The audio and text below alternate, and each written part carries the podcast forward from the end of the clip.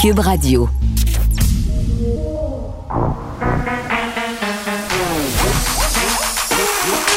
Elle a une opinion sur tous les sujets. Pour elle, toutes les questions peuvent être posées. Geneviève Peterson. Cube, Radio. Salut tout le monde, j'espère que vous allez bien. Écoutez, je pense que j'ai jamais été aussi contente d'être en présentiel derrière ce micro. J'ai eu quand même une bonne petite peur euh, hier. Euh, vous avez entendu que c'était Vincent Dessureau qui me remplaçait. J'en profite d'ailleurs pour le remercier euh, d'avoir tenu le fort à pied levé comme ça parce que euh, j'ai eu le téléphone qu'aucun parent veut avoir, mais que tous les parents redoutent en ce moment là. Euh, appel de l'école d'un de mes enfants pour me dire euh, bon qu'on a des symptômes inquiétants qui sont pas nécessairement des symptômes de Covid, mais tout de même donc branle-bas de combat. Et je chroniquais ce matin dans le journal de Montréal sur l'effet domino que ça engendre quand on a une famille de trois comme la mienne, enfants dans des écoles différentes, mais qu'en plus, on est en couple avec quelqu'un qui a des enfants tu sais, euh, garde partagée. On mélange tout ça dans la grande marmite du doute. Et là, euh, ça faisait pas mal de monde en attente d'un résultat de test. J'en ai passé un hier, un test à l'auto, un service à l'auto assez particulier, je dois le dire. Euh, tout s'est déroulé rondement et jusqu'à tantôt, là, j'étais absolument certaine d'animer de la maison, mais le résultat est rentré à 10h02. Donc, je suis aujourd'hui bien contente de vous retrouver ça m'a pas empêché euh, de suivre le point de presse euh, hier et ça, ça a pris une autre tournure là, parce que je le vivais. Là. Je vivais c'était quoi euh, les conséquences peut-être d'un éventuel confinement à la maison pendant 14 jours. j'avais peur aussi d'avoir attrapé un variant. Tu sais, j'avais pas de symptômes, mais je m'en hallucinais. Là. donc vraiment, j'écoutais la conférence de presse avec peut-être un point de vue différent. En même temps, je suis contente, j'ai expérimenté le système et je peux vous dire qu'il fonctionne très bien. Ça, c'est la bonne nouvelle.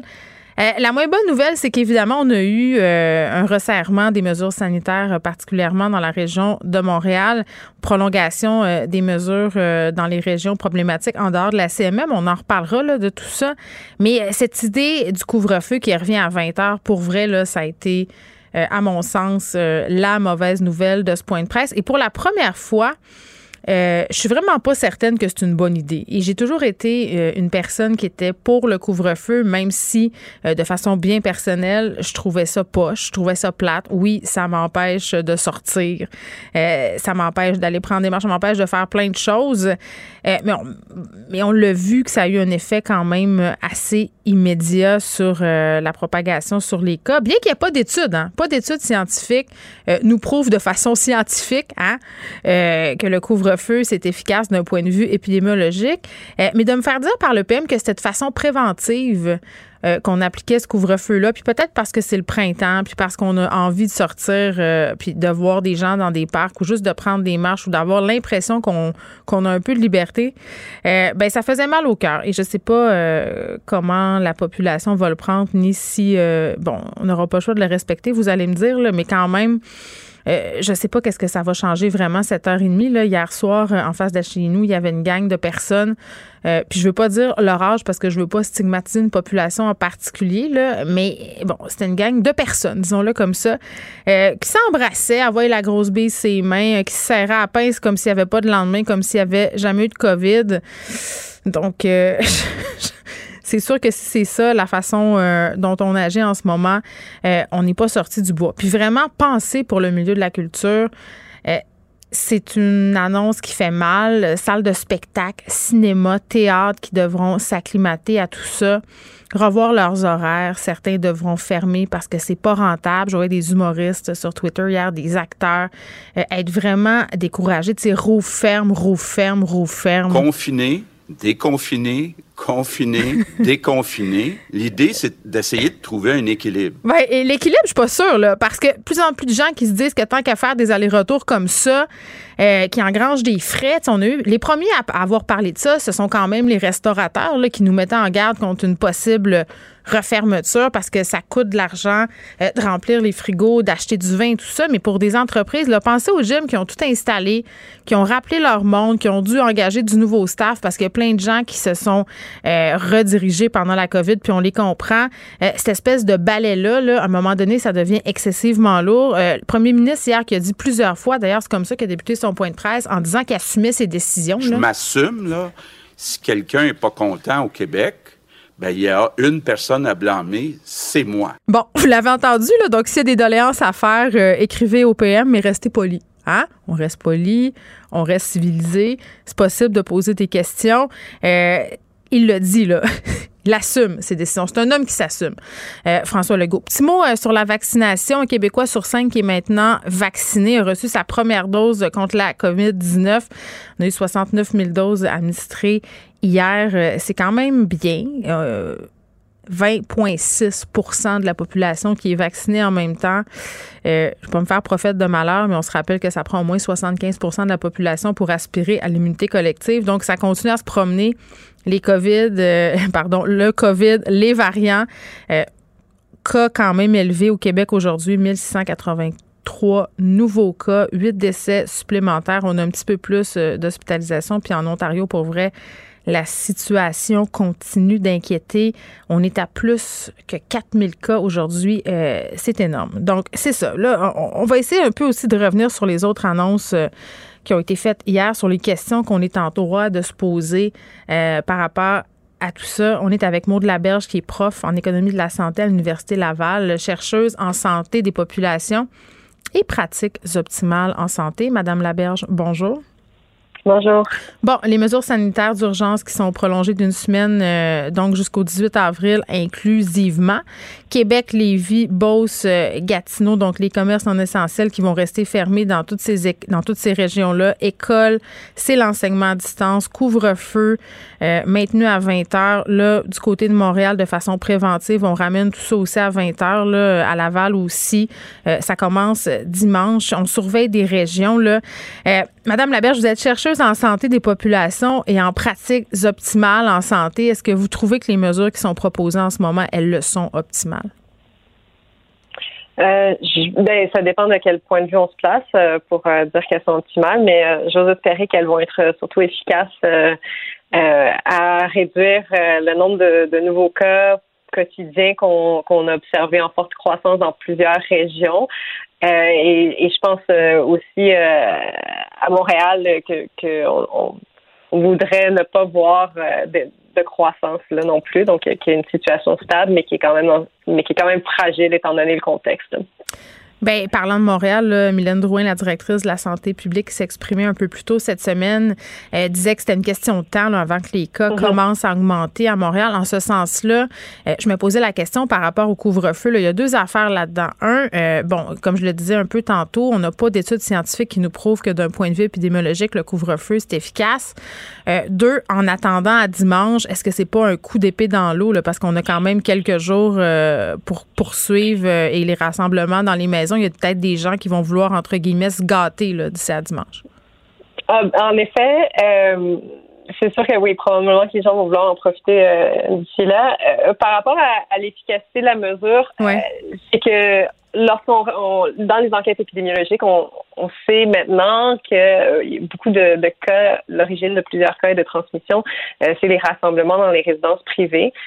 Et puis, à ce niveau-là, ben, c'est sûr que de ne pas pouvoir euh, sortir après 20 heures, hmm. ça va limiter beaucoup les rassemblements dans les résidences privées. Donc, le, problème n'est pas vraiment d'aller prendre une marche euh, seule euh, dehors à 21 heures, surtout quand il commence à faire beau, mais ce sont les rassemblements privés et la façon la plus efficace, je dirais, de réduire ces rassemblements privés, ben, c'est le couvre-feu. Donc, même si on n'a pas de méthode euh, qu'on peut pas appliquer, on va dire, le, le, gold standard, les meilleures pratiques d'évaluation pour mesurer l'efficacité d'un couvre-feu. On peut émettre euh, des, on, on peut émettre une hypothèse que, que c'est efficace selon euh, lorsqu'on connaît l'origine des éclosions. Oui, puis ça a marché dans euh, plusieurs pays. On, le voit, dès qu'il y a un couvre-feu, il y a une baisse euh, des il y cas. Une donc, diminution, exactement. Fait que je pense qu'en ce sens-là, c'est efficace, mais si je veux pas me faire l'oiseau de malheur, mais les gens trouvent toujours la brèche. Là. bien des gens, là, pendant le couvre-feu à 8 heures, là, moi j'ai vu ça bon, tant au niveau euh, du fabuleux monde du dating que des soupers entre amis, de se dire, ben, je vais aller chez la personne, va juste dormir là, là. Donc, entre guillemets, ça augmente le risque. Tu passes plus de temps. Ben, l'idée, c'est quand même de, de diminuer les rassemblements. Euh, peu importe les mesures qu'on hmm. met en place ou qui sont en, qui sont en place, il y aura toujours des gens qui vont essayer de trouver euh, une, une, alternative ou une façon de contourner. Je, je, voudrais espérer que dans la situation dans laquelle on se trouve actuellement, ben, par exemple, dans la capitale nationale où c'est hors de contrôle, euh, on est dans une épidémie complètement non contrôlée, hmm. euh, qu'il y aura un, un sentiment d'urgence que pour la population de, de, respecter les mesures sanitaires parce que mm. le plus on peut les respecter, euh, le plus rapidement on pourra euh, oui, ben, euh, ben c'est ça, mais madame, je le comprends. Oui, je le comprends ce bout-là, mais en même temps, c'est un peu bizarre, c'est un peu difficile à comprendre pour la population, cette espèce de back and forth là, entre les, mm -hmm. puis le fait de, de, dire, OK, ben, euh, on a des régions où ça va vraiment mal, puis pourtant, on ferme pas tout. Puis il se les fait poser, François Legault, hier, la question mm-hmm. euh, par un journaliste, pourquoi on fait pas comme en Ontario? Pourquoi on ferme pas tout? On entend beaucoup parler de la stratégie COVID-0, c'est-à-dire on donne un coup pendant un mois. C'est sûr que c'est plate, mais les écoles sont fermées, les commerces sont fermés. On revient un peu comme l'année passée. Euh, on nous dit en ce moment que c'est pas une solution qui est envisagée, que tous les scénarios sont sur la table. C'est un peu la même stratégie qu'on a utilisée pour le couvre-feu mardi. Donc, on le sait que ça pourrait arriver. Euh, pourquoi ne pas le faire tout de suite, selon vous? Ben, je donnais un gros coup à 28 jours, euh, puis et viser euh, l'éradication de COVID-0, c'est c'est une stratégie qui ne me semble pas considéré au Canada, sauf dans la bulle atlantique, dans le sens où euh, euh, depuis le début, on a eu des stratégies de mitigation. Euh, qui font cet effet yo-yo, on ouvre, on ferme. je, pense qu'effectivement, on a ouvert, on a commencé à relâcher les mesures un petit peu trop tôt en mars, étant mm. donné le risque posé par les variants. Puis, la bonne chose, c'est qu'on a réagi rapidement. Maintenant, les mesures en Ontario sont pas exactement plus sévères qu'au Québec sauf qu'elle couvre l'entièreté de la province.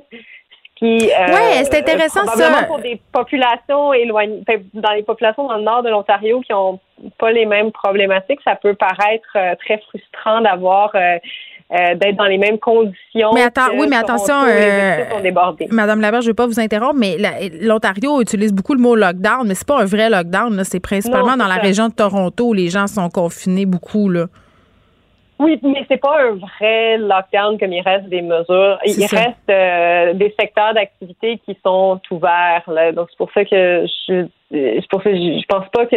Mais par contre, on a quand même appliqué une solution ou en tout cas un type de confinement à l'échelle hmm. provinciale qui peut être plus difficilement acceptable pour des endroits qui ne sont pas, qui ne vivent pas la même situation qu'à Toronto ou à Ottawa. On l'a un peu connu euh, quand les régions du Québec demandaient un assouplissement des mesures alors qu'ils avaient peu de cas et que nous, on en avait beaucoup. Mais par rapport au couvre-feu, euh, plusieurs l'ont décrit sur les médias sociaux comme une mesure spectacle, c'est-à-dire qu'on veut donner l'impression de faire quelque chose, mais vous, vous dites, Madame Laberge, que ça sert à quelque chose.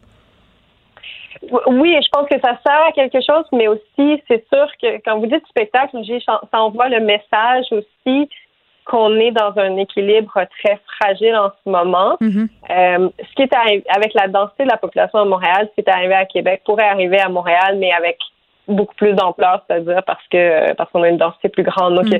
euh, le, le plus on peut retarder de vraiment voir une troisième vague à Montréal, le mieux c'est parce que pendant ce temps-là, on est en train de vacciner. Puis euh, plus on a de la population vaccinée, ben, euh, plus on peut moins moins ce genre d'éclosion peut être, va être va avoir d'impact, c'est-à-dire peut affecter des individus. Là quand ils sont vaccinés. Oui, très bien. Maud Laberge, merci, qui est prof en économie de la santé à l'Université Laval. Euh, bon, évidemment, vaccination, on le sait, c'est notre seule porte de sortie. Euh, à garder les écoles ouvertes, là, c'est la stratégie qui semble être déployée pour le moment. Encore qu'on nous a dit hier qu'on analysait la situation au jour le jour. On ne peut pas nous garantir qu'on réussira à les garder ouvertes, les écoles jusqu'à la fin de l'année. Euh, on le sait, là, le mois d'avril, hein, ça va être le mois de tous les dangers. On voit la lumière au bout du fond. On a jonglé, pour vous dire la, vérité, avec l'idée de remettre le couvre-feu à 8. Et on arrête là, pour l'instant. Donc, pour l'instant. Pour elle, une question sans réponse n'est pas une réponse. Geneviève Peterson. Cube Radio. premier ministre qui était tout mêlé, une espèce de medley bizarre. Nicole Gibault est là. Salut, Nicole. Bonjour Geneviève. Bon, on veut euh, revenir euh, sur ce qui se passe avec le juge euh, Jacques Delisle. T'en as parlé hier avec Vincent. là, il a été libéré de prison en attendant son nouveau procès. Oui, on en a discuté. Jacques Delisle, moi, je pense que tout le monde était d'accord pour dire que dans les circonstances bien précises, avec cette ordonnance du ministre, à l'effet que il doit subir un deuxième procès, c'est-à-dire ordonne qu'un nouveau procès soit tenu. Hmm. Euh, on, doute. Bon, enfin, c'était. Oui, il aurait pu avoir une enquête sur remise euh, pour la liberté, mais la couronne ne s'est pas objectée. C'est ce qu'on avait discuté. Moi, je suis pas surprise de ceci, là, euh, parce qu'évidemment, lorsqu'on se souvient du premier procès, là, parce mhm. qu'on va être rendu au deuxième, euh, il était en liberté. On se souvient très bien de le voir circuler au palais de justice, là, puis fixer les caméras, puis tout ça. On peut pas oublier ces images-là. Euh, puis il y avait eu, bon, c'était très, très médiatisé. De toute évidence, c'est un juge euh, de la Cour, ex-juge de la Cour d'appel. c'est c'était inusité, là. C'était une bombe dans le milieu judiciaire. Geneviève, je, je fais une parenthèse te dire que j'étais à ce moment-là juge puiné qu'on appelle. Je siégeais. Et je me souviens très bien qu'à l'annonce de ceci, je pense que j'ai vu toutes les portes de salle de cours s'ouvrir en même temps, puis, puis, puis tout le monde était dans les corridors en arrière avec nos toges, puis on avait quatre fers dans les airs, puis on dit ça se peut pas, c'est pas possible. Euh, ben oui, euh, et on a suivi ça. Alors moi, j'ai suivi à moitié en étant juge, puis l'autre partie en étant euh, analyste euh, pour les médias. Donc je suis pas surprise parce qu'il était en liberté à ce moment-là. Donc, si on revient à la case départ, euh, il est, Évidemment, il y a l'âge, on l'avait dit, il y a le fait aussi qu'il y a COVID, etc. Donc, on lui a donné des conditions strictes, euh, comme on donne régulièrement. Et oui, c'est une. C'est, ça, je suis pas surprise de cette remise en liberté-là. Évidemment, si euh, on s'attend pas à ce qu'il brise cette euh, une de ces conditions, parce qu'il y a quand même une, une somme de 100 dollars qui. 100 000. J'ai une question. J'ai une question, Nicole, sur cette somme-là. on nous dit que c'est une somme qui est qui est, qui est là, qui est exigé, mais qui est comme sans dépôt. Donc, tu n'as pas à verser l'argent. C'est ça. C'est ça. J'ai fait ça beaucoup dans ma vie euh, quand on me euh, on suggère. Parce que on se souvient là que c'est la couronne de la défense, il n'y a pas eu d'objection, pas eu d'enquête, c'est pas le juge qui décide, on va lui remettre une suggestion de conditions, puis à le, le juge va normalement les suivre, ces conditions-là.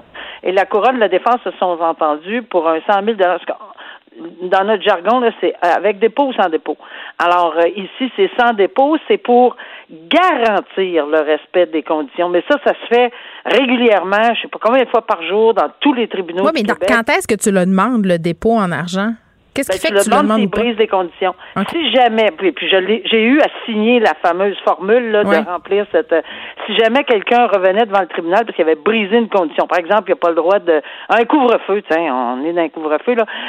la, cour lui donne un couvre-feu et il se fait prendre, il le ramène devant le tribunal, il y a un bris de condition, on me demande d'entériner le fait qu'il y avait un sans dépôt de 500 dollars et on mm. me demande de, de, de le confisquer. OK, mais ma question, c'est plus, mettons que moi, je me porte garante de quelqu'un, là, puis qu'on ah, ça, c'est une autre chose, Geneviève. OK, euh, bon, euh, puis je me porte garante de quelqu'un et là, il y a de l'argent à la clé. Est-ce que cet argent-là, on vérifie que la personne l'a dans son compte ou est-ce qu'elle est gelée? Qu'est-ce qui se passe avec cet argent-là? Il faut, euh, pour qu'une tierce personne, il y a sans dépôt, avec dépôt par l'accusé ou la personne et il y a il y a également la possibilité qu'une tierce personne se porte garant et oui, les vérifications sont faites, il faut que ce soit une personne solvable. Comment ils font les vérifications? Aucune idée. Euh, parce que c'est vraiment dans le dans le formulaire et c'est prévu que ça, doit être une personne solvable et, on doit s'assurer que cette personne-là va être en mesure de payer si jamais.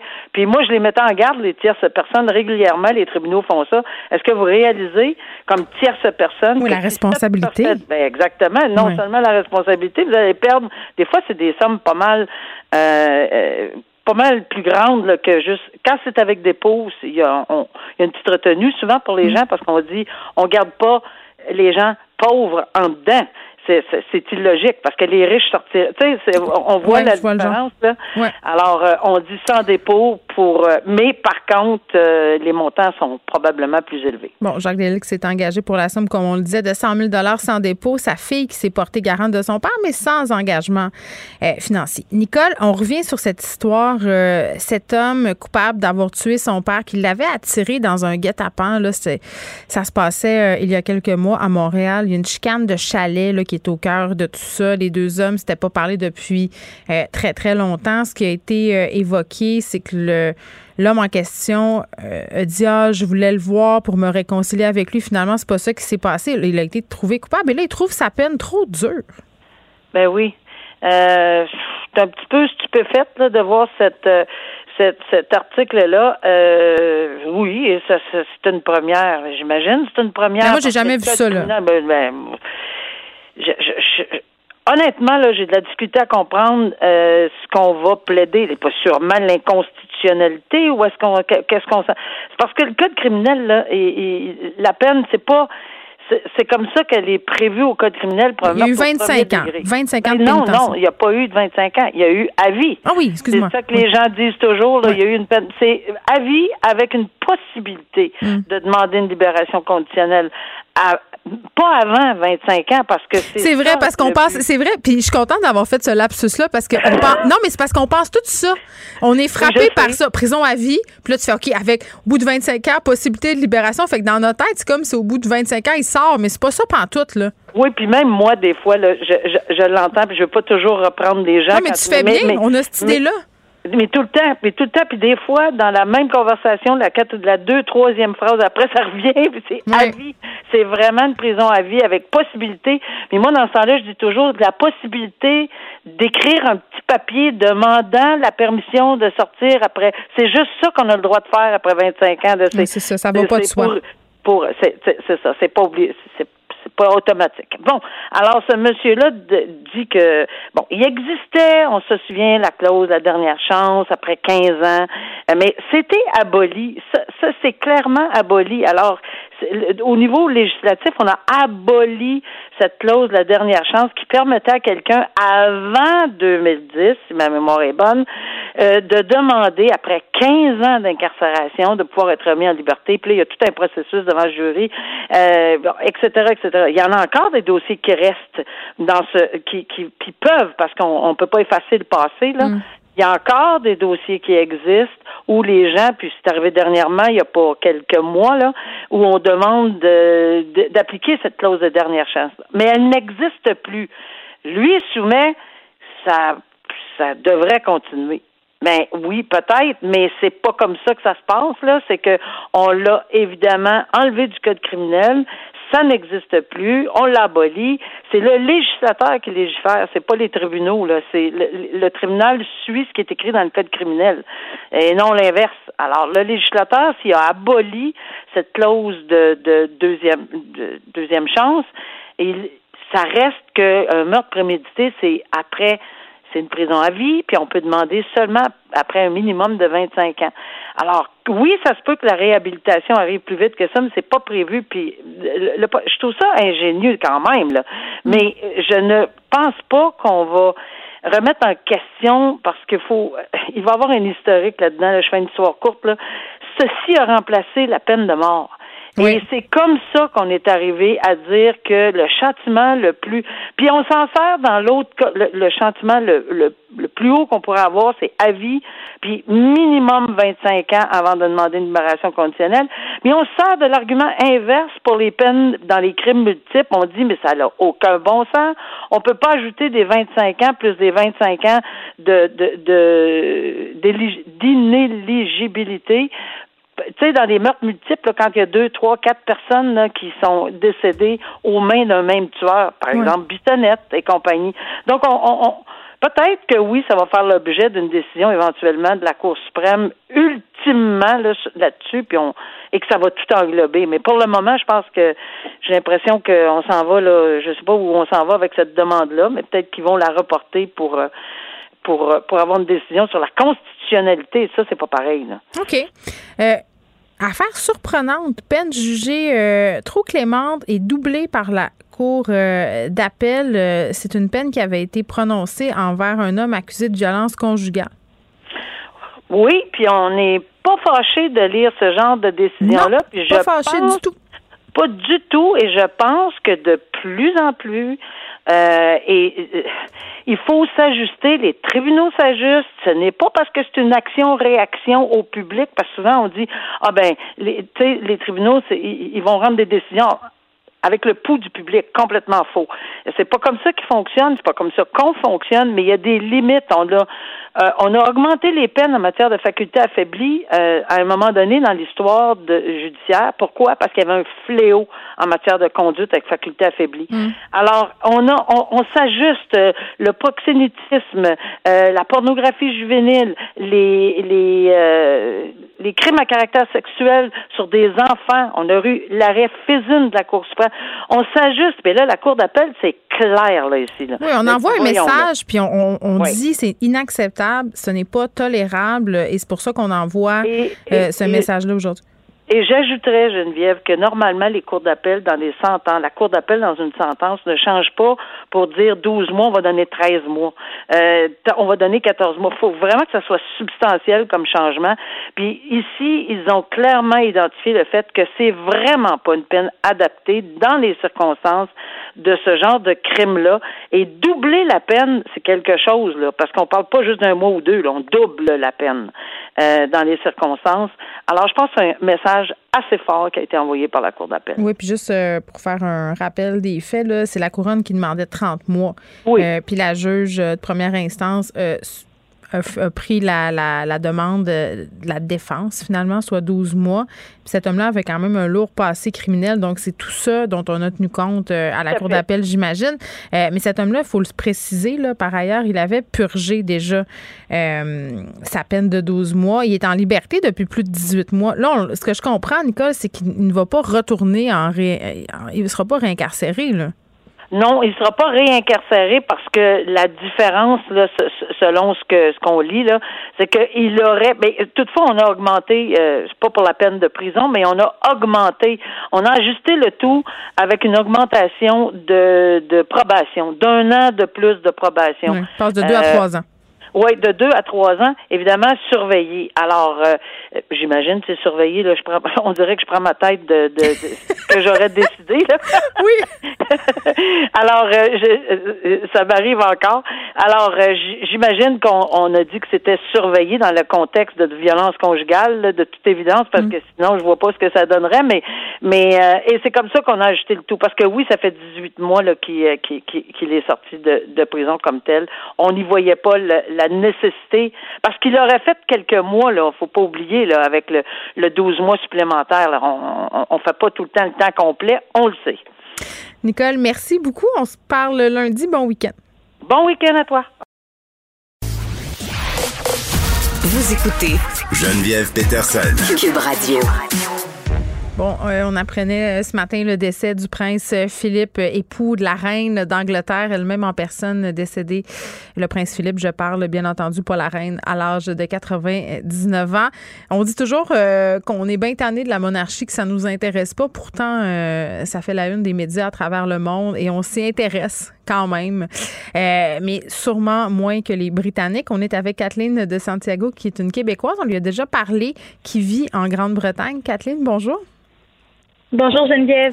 Hey, d'emblée, j'ai envie euh, de te demander euh, si les Britanniques sont très attachés au prince Philippe parce que c'est pas la figure mhm. la plus connue de la monarchie, là.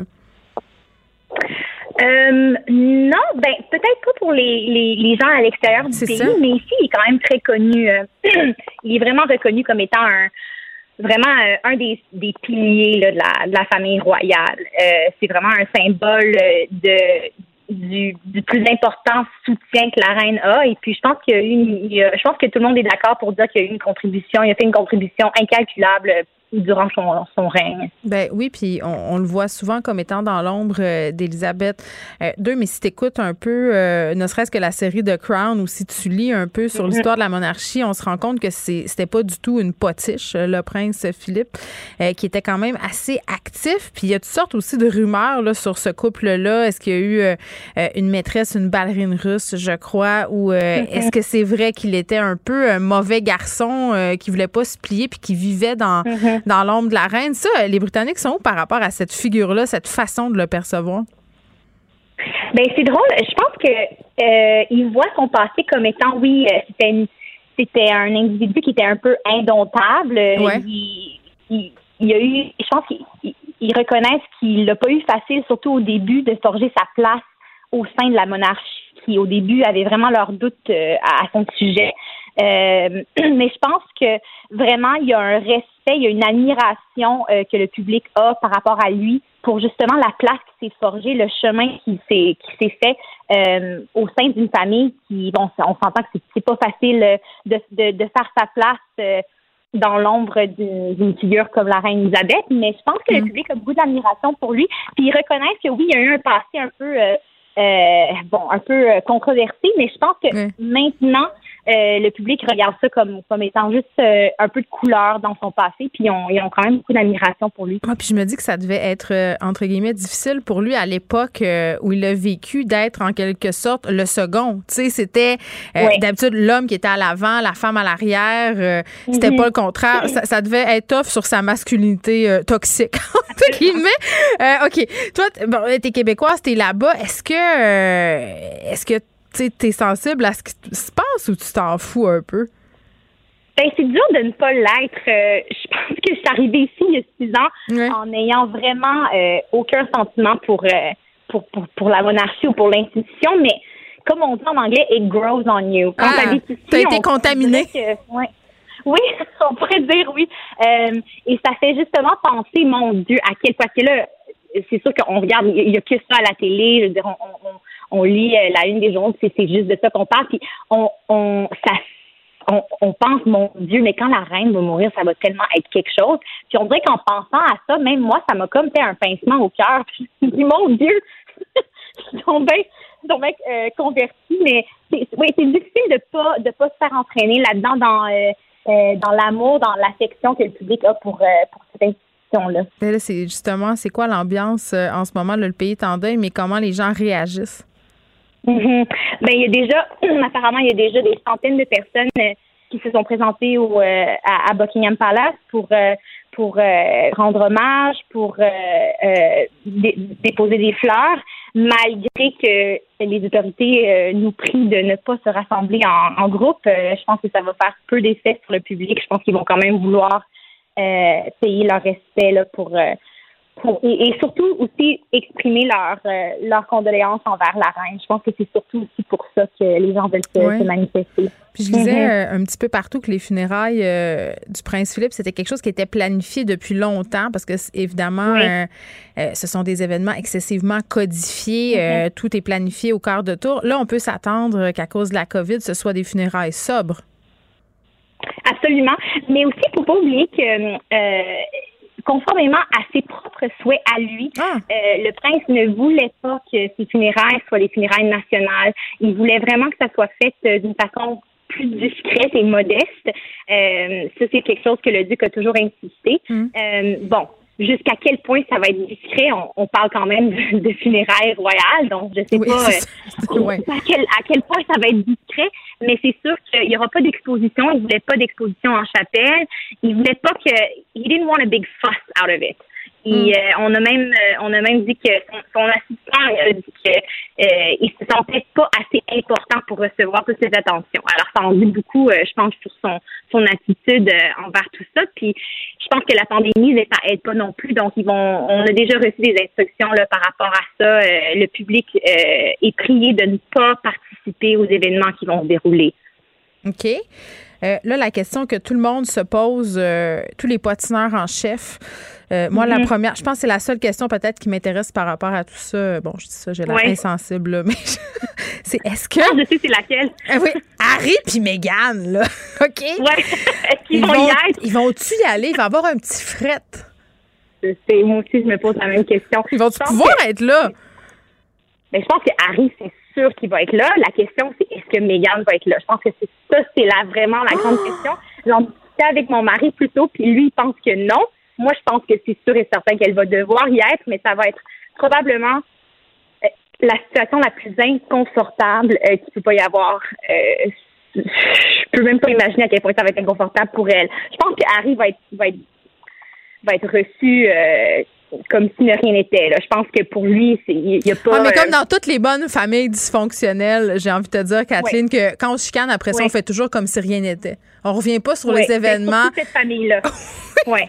Bon, fait que ça, ça, ça va être une chose. Puis, tu sais, t'as vu les, les, les condoléances que le couple Harry et Meghan ont, ont, en- entre guillemets, envoyées virtuellement, là, si on, on les suit sur leurs, euh, différentes plateformes. C'était assez ça. C'était assez sec, là. C'était pas l'affaire la plus remplie de chaleur que j'ai vue de ma vie, là.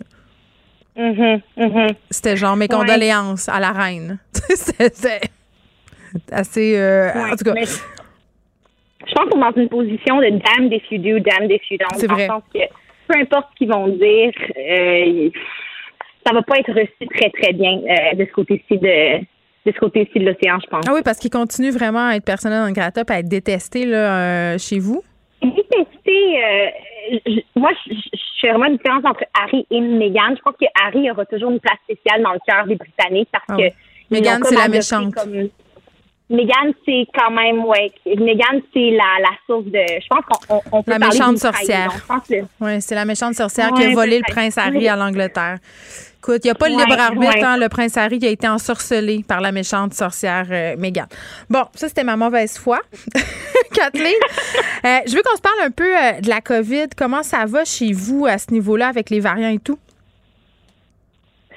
Euh, bon, mon Dieu, les variants, je pense que sont quand même sous contrôle ici. euh, on- mais on, on s'attendrait à ça puisqu'on on rentre maintenant dans le quatrième mois. euh, ça fait maintenant plus de quatre mois qu'on est en, en restriction sévère, mais sévère en Angleterre.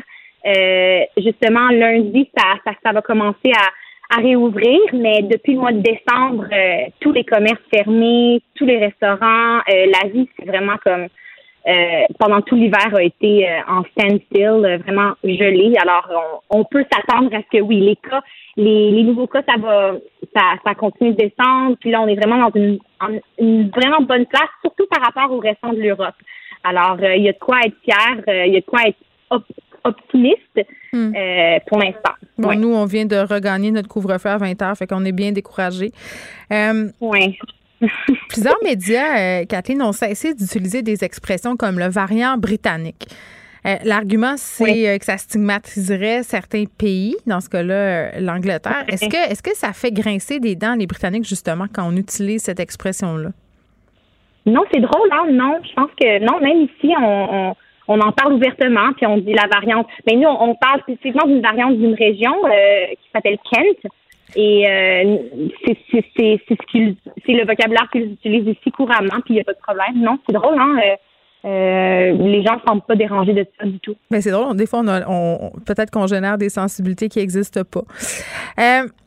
Là, vous aurez, vous, dans quelques jours, la possibilité de vous tester vous-même avec des tests rapides. Là. On est jaloux, encore une fois, ici, Kathleen, parce que les délais pour avoir un rendez-vous dans certaines régions, euh, puis le délai pour avoir les résultats là, du test COVID sont parfois longs. Est-ce que c'est une mesure qui est favorablement accueillie chez vous? Euh, oui, parce que une chose qu'on qu'on qu'on veut être capable de faire, que les gens se, se plaignent beaucoup, c'est de ne pas savoir quand ils vont pouvoir sortir du pays ou, euh, à, l'inverse, recevoir des, de la famille, euh, par exemple, de d'autres pays. Alors, euh, oui, ça peut faciliter euh, le transport, parce que les Britanniques, s'il y a une chose qu'ils adorent, c'est de sortir du pays pendant l'été, surtout. Alors, ça peut faciliter les les les transports puis les déplacements, oui, ça va être certainement bien accueilli. OK, mais cet été, vous pensez vraiment que vous allez pouvoir voyager dans d'autres pays comme si rien n'était? Ben oui, je pense que c'est vraiment l'espoir. euh, puis il adresse souvent, il adresse. Je pense qu'il n'y a pas une journée qui passe sans qu'on adresse ça parce que les Britanniques mettent beaucoup, beaucoup de pression là-dessus parce que, comme je disais là, c'est c'est c'est quand même, on parle de millions de personnes qui vont euh, au continent européen pour passer leurs vacances. Euh, il y en a beaucoup d'ailleurs qui ont des résidences euh, en France, en Espagne. Donc oui, c'est vraiment sur la liste des priorités, je pense, des Britanniques, c'est de savoir oui ou non ils vont pouvoir voyager cet été. On vous le souhaite. Des grandes. Ben, merci. Catherine de Santiago, merci, qui est une Québécoise qui vit en Grande-Bretagne. Geneviève Peterson.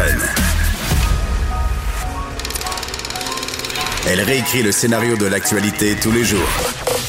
Vous écoutez Geneviève Peterson. Cube Radio. On était très content au gouvernement d'annoncer il y a quelques mois que les pharmaciens allaient contribuer à l'effort euh, vaccinal. J'ai eu envie de savoir comment ça se passait réellement en ce moment-là, alors que la campagne de vaccination va bon train. Comment ça se passe, euh, la vaccination en pharmacie? On est avec Jean Boursier, qui est vice-président exécutif, directeur général de l'Association québécoise des pharmaciens propriétaires. Monsieur Boursier, bonjour. Bonjour, Geneviève. Bon, juste pour qu'on puisse euh, se faire une tête, euh, dans quelle région les pharmacies vaccinent en ce moment majoritairement? Oui, en date, en date d'aujourd'hui, c'est l'île de Montréal seulement. Mais à partir de lundi se rajoutent la Naudière, Laurentide, Laval et Montérégie. Et deux semaines plus tard, euh, ce sera les autres pharmacies du Québec. Ben c'est ça parce que euh, je lisais mon collègue Mario Dumont ce matin qui chroniquait à propos de l'implication euh, des pharmaciens puis il se demandait pourquoi les pharmacies n'étaient pas plus sollicitées en ce moment. Est-ce que vous êtes d'accord avec lui? Ben écoutez, c'est un point de vue. Je suis partiellement d'accord avec lui dans le sens qu'on est prêt à vacciner. Les pharmacies du Québec, les mhm. pharmaciens du Québec sont formés, sont, sont, sont prêts à être vaccinés. La problématique, c'est l'accès aux vaccins. Et, quelque part, il y a des vaccins qui sont plus complexes que d'autres à distribuer. Je vais vous prendre l'exemple du vaccin de Pfizer. Le vaccin de Pfizer, c'est, c'est pas possible de distribuer, le distribuer en pharmacie communautaire. C'est un vaccin congelé et c'est très, très complexe à manipuler. Le vaccin Moderna est plus simple. Donc, nous, actuellement, on a accès au vaccin Moderna. Puis le vaccin AstraZeneca est encore plus simple.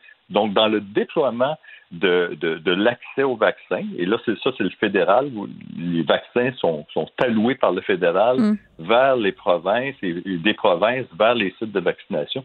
C'est ça qui rend l'opération, euh, honnêtement, éminemment complexe. Donc, euh, est-ce que j'aurais aimé qu'on vaccine plus? Dans toutes les pharmacies du Québec plus rapidement? La réponse mm. est oui. Est-ce que c'était possible? honnêtement, c'est très difficile. Ben oui, puis quand on regarde ça comme citoyen, on se dit bon, euh, depuis une semaine, on le sait, là, le Québec a reçu un surplus de doses. Puis je comprends les conditions euh, d'entreposage, puis on se doute bien que c'est pour ça qu'on n'a pas tant de doses que ça en pharmacie. N'empêche, c'est bizarre de se dire que des régions où on a des éclosions majeures là, vont pas mettre plus que ça leur pharmacie à contribution. Vous avez, vous avez un bon point.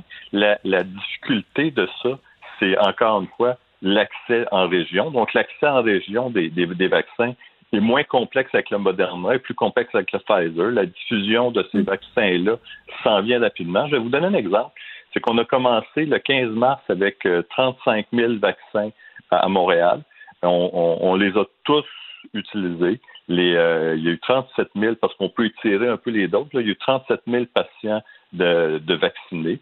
On a reçu cette semaine 100 euh, 000 doses qui ont été distribués dans toutes les, pharmacies de la grande région de Montréal. La mm. vaccination a déjà débuté avec ces doses-là.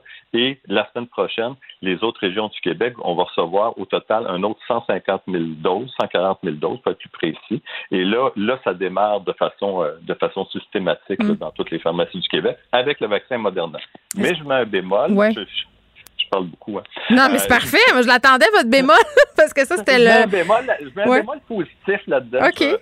Là, on va avoir accès au vaccin d'AstraZeneca à partir de lundi. Donc, à partir de lundi, les pharmacies, et ça, c'est un vaccin plus simple. Donc, les pharmacies. puis il y a un engouement aussi, là. Euh, moi, j'avais peur que les gens ne veulent pas y aller euh, parce que, bon, on a eu une coupe d'articles un peu épeurants à propos de ce vaccin-là. La, la, clientèle est au rendez-vous. Les gens font la file pour l'avoir. Ben oui, puis puis on, peut regarder ça de, de différents. Je vais continuer ma, ligne de pensée. Lundi, lundi, mardi, mercredi, les pharmaciens vont recevoir partout au Québec. Il y a 300 quelques pharmacies qui vont recevoir du vaccin AstraZeneca. On va commencer par 35 000 doses de vaccin AstraZeneca qui vont être réparties dans 300 pharmacies du Québec. Après ça, on va avoir accès pour les pharmaciens qui le voudront à un autre 60 000 doses. Donc, si on calcule tout ça, là, 100 euh, 000 doses cette semaine, 140 000 doses euh, la semaine suivante, 30 000 doses d'AstraZeneca, puis un autre 60 000 qui s'en vient. là, on, va, on va être en business, comme on dit. On va avoir reçu là, 300 quelques mille doses de vaccins. On a un potentiel de 300 quelques mille doses de vaccins et ça va bien ça va bien. On vaccine vraiment. Là. Écoutez, là, il y avait 137 000 plages de rendez-vous au total qui ont été distribuées là, euh, dans, les, dans les deux dernières semaines. Là, et là, sont comblés à l'heure que je vous parle, à la minute que je vous parle. ils sont comblés à plus de 80% ces plages-là. Donc, ça se comble, ça, avance. Ben, c'est une bonne nouvelle. Puis, nonobstant euh, tout ça, c'est sûr que les grands centres de vaccination, c'est une bonne chose. Puis, dans les grands centres, on en a quand même sensiblement besoin.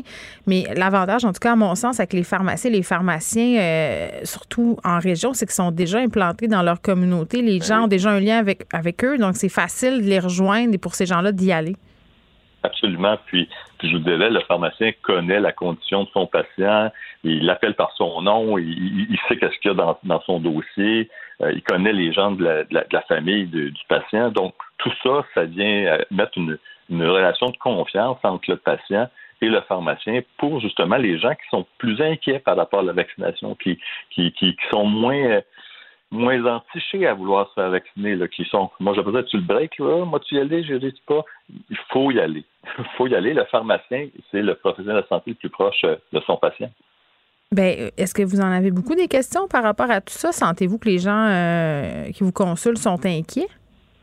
En général, non. ce qu'on voit, c'est que les gens euh, sont heureux de se faire vacciner. Ils sont hmm. contents. Ils sortent de la pharmacie contents. Mais vous avez toujours une pourcentage de la population. Ah, ben là, si j'ai l'effet secondaire, euh, si j'ai l'AstraZeneca, qu'est-ce qui va m'arriver? Je me suis jamais fait vacciner de ma vie. Jusque-tu d'avoir une réaction? Mm. C'est du questionnement assez normal entre nous. Il y a toujours les, sceptiques, les, gens qui sont qui, croient pas au vaccin, mais nonobstant cette tranche de population-là, ben, vous avez des gens qui ont une certaine appréhension normale là, à se faire piquer. Oui, puis se poser des questions puis avoir une appréhension normale, c'est justement pas anormal. Je veux dire, ça arrive, euh, puis c'est normal d'avoir des inquiétudes avec tout ce qui circule, le fait que c'est nouveau, puis qu'on soit un peu aussi, je pense, euh, dans un état euh, d'hypervigilance, tout le monde, un peu emprunt à de l'anxiété qu'on n'expérimente pas d'habitude. Absolument. Vous avez parfaitement raison. Mais la campagne de vaccination s'accélère et il faut qu'elle s'accélère. Pourquoi? Parce que plus vite on vaccine 75% de la population, plus vite on va retomber sur nos pattes dans une vie plus normale. Mais pour ça, ça veut dire que les tranches de 60 et plus, les 55 ans qui peuvent se faire vacciner dès maintenant avec le vaccin AstraZeneca, les travailleurs essentiels, faut y aller. Allons-y, allons nous faire vacciner. Moi, j'ai 60 ans, euh, j'y vais lundi et, quelque part, allons nous faire vacciner. Pourquoi? Parce que plus on y va rapidement, plus on permet de dégager des plages éventuelles pour les, clientèles plus jeunes, et plus on va arriver à notre 75% ah Oui, 75% étant le seuil minimal pour l'immunité collective. Moi, je commence à avoir hâte euh, euh, mon vaccin, M. Boursier, mais j'ai seulement 38 ans, donc je pense que je vais attendre encore un petit bout. Euh, là, Vous allez être dans la prochaine batch. Ben, j'espère, j'ai très hâte. Puis en plus, j'ai des enfants qui vont à l'école, donc euh, je commence à être un peu stressée. Je comprends. Là, euh, on a la question des variants, puis vous l'avez dit, là, on, on étend la vaccination dans les pharmacies, on va recevoir des doses, ça va rouler plus au fur et à mesure qu'on va avancer, ce qui est une très bonne nouvelle. Mais euh, par rapport à ces éclosions-là, c'est toujours un peu inquiétant en ce sens qu'on se dit, OK, est-ce que le déploiement de la vaccination dans les pharmacies pourrait être ralenti à cause de ça? Si, par exemple, on vient à manquer de personnel, par exemple comme à Québec ou à Lévis, à cause de l'isolement préventif euh, dû aux éclosions? Ben, là, aujourd'hui, on a une bonne nouvelle, euh, les pharmaciens, c'est que les équipes de, pharmaciens et d'assistants techniques des laboratoires de pharmacie peuvent se faire vacciner à partir d'aujourd'hui. Il y avait un certain pourcentage, les vaccinateurs en pharmacie étaient vaccinés, hmm. mais pas l'ensemble de l'équipe des laboratoires. Donc, la bonne nouvelle qu'on a eue aujourd'hui, c'est que on déployait la vaccination pour les équipes en pharmacie. Donc ça, ça va amener une protection des équipes en pharmacie. C'est sûr que comme n'importe quelle population, les employés des pharmacies ne sont pas à l'abri euh, d'attraper la COVID. Les mesures sanitaires sont, de haut niveau en pharmacie. On est habitué de, les faire depuis. Vous savez, on a toujours été ouvert. Hein. Les pharmacies n'ont pas fermé depuis, depuis le début de la période. Jamais. On faisait partie des, des, des, rares qui restaient ouverts, même en période de confinement global et total. On était encore ouverts, nous. Fait qu'on est habitué à ça. On est habitué à faire ça comme il faut, mais on n'est pas totalement à l'abri. Donc, la vaccination des professionnels et des équipes de professionnels en pharmacie va venir renforcer un peu cette, ces mesures-là sanitaires, vont venir protéger euh, ces employés-là qui sont, qui sont euh, des employés de première ligne de soins. Hein. On ne se le dit pas assez souvent, mais la première, première ligne de soins au Québec, c'est les pharmacies. Oui, puis on a vu l'efficacité de la, vaccination en pharmacie lors de la vaccination euh, pour la grippe cet automne. Et je suis allée à la pharmacie, je pense au début de la semaine, il y avait des gens qui étaient là pour se faire vacciner. Il y avait, j'avais l'impression qu'il y avait moins de fils et moins d'attentes que dans les grandes centres de vaccination. Donc, ça peut quand même être une alternative euh, intéressante, c'est ce que je dirais. Euh, Jean Boursier, merci, qui est vice-président exécutif, directeur général de l'Association québécoise des pharmaciens propriétaires on se parlait de comment ça se déroulait la vaccination en pharmacie. On comprend qu'on aura davantage de doses et que ça ira en s'accélérant. Allez vous faire vacciner, c'est le passeport pour la liberté. Geneviève Peterson, la déesse de l'information. Vous écoutez Geneviève Peterson, Cube Radio. On est avec Martin Geoffroy, directeur du CEFIR, prof de sociologie au Cégep Édouard, mon petit et collaborateur à cette émission. Martin, salut. Salut. Écoute, vaste question aujourd'hui et je dois te dire, je ne sais pas trop où me situer par rapport euh, à ce débat-là. On va se demander, est-ce qu'il faut définancer la police? Je sais pas trop où te situer, mais ça, c'est bien, Geneviève. Ça veut dire que depuis le temps que je fais des chroniques avec toi, tu commences à te dépolariser. bon. Check les la mauvaise foi. blague à part. Blague à part, euh, il y a des gens qui disent qu'on devrait définancer la police. Bon, euh, mais quand ils disent définancer, c'est pas juste définancer pour définancer, là, c'est pour ils disent ils disent définancer la police pour financer, par exemple, des, des groupes communautaires, tout ça. Euh, c'est certain que je trouve que c'est un argument intéressant euh, dans le sens où si on regarde le dernier budget euh, du gouvernement, les, c'est pas les grands gagnants, on s'entend, c'est pas les groupes communautaires. ils sont très peu financés et il y, a, y, a, trop peu de financement pour les groupes communautaires. En, en même temps, je me demande si pourquoi il faut absolument déshabiller un pour habiller l'autre. Hein? Dans le sens, pourquoi il faudrait définancer la police pour financer les groupes communautaires? Pourquoi pas financer mieux les groupes communautaires ben, et financer la police aussi? Oui, puis c'est tout le temps un peu... Euh, c'est le même questionnement qu'on a euh, quand on parle de plein de sujets. Euh, c'est-à-dire, si tu aides l'un, tu peux pas aider l'autre, ou si tu aides un, ça veut pas dire que tu peux pas aider l'autre. la violence conjugale, c'est un bon exemple de ça. Euh, on dit souvent euh, qu'il faut aider les femmes victimes de violences conjugales, euh, donner de l'argent pour les maisons d'hébergement, ce qui est entièrement vrai. puis de l'autre côté, on dit qu'il faut aussi aider les hommes qui commettent bon des actes violents avec des thérapies et tout ça. Puis c'est comme si dans notre tête, c'était une dissonance cognitive. C'est-à-dire que si t'aides un, tu peux pas aider l'autre parce que les deux sont antinomiques et antagoniques. Puis un est un présumé agresseur, l'autre est une présumée victime. C'est un peu la même chose. Dans, c'est toujours ce faux débat-là qu'on a. Comme si aider un voulait dire qu'on pouvait pas aider l'autre.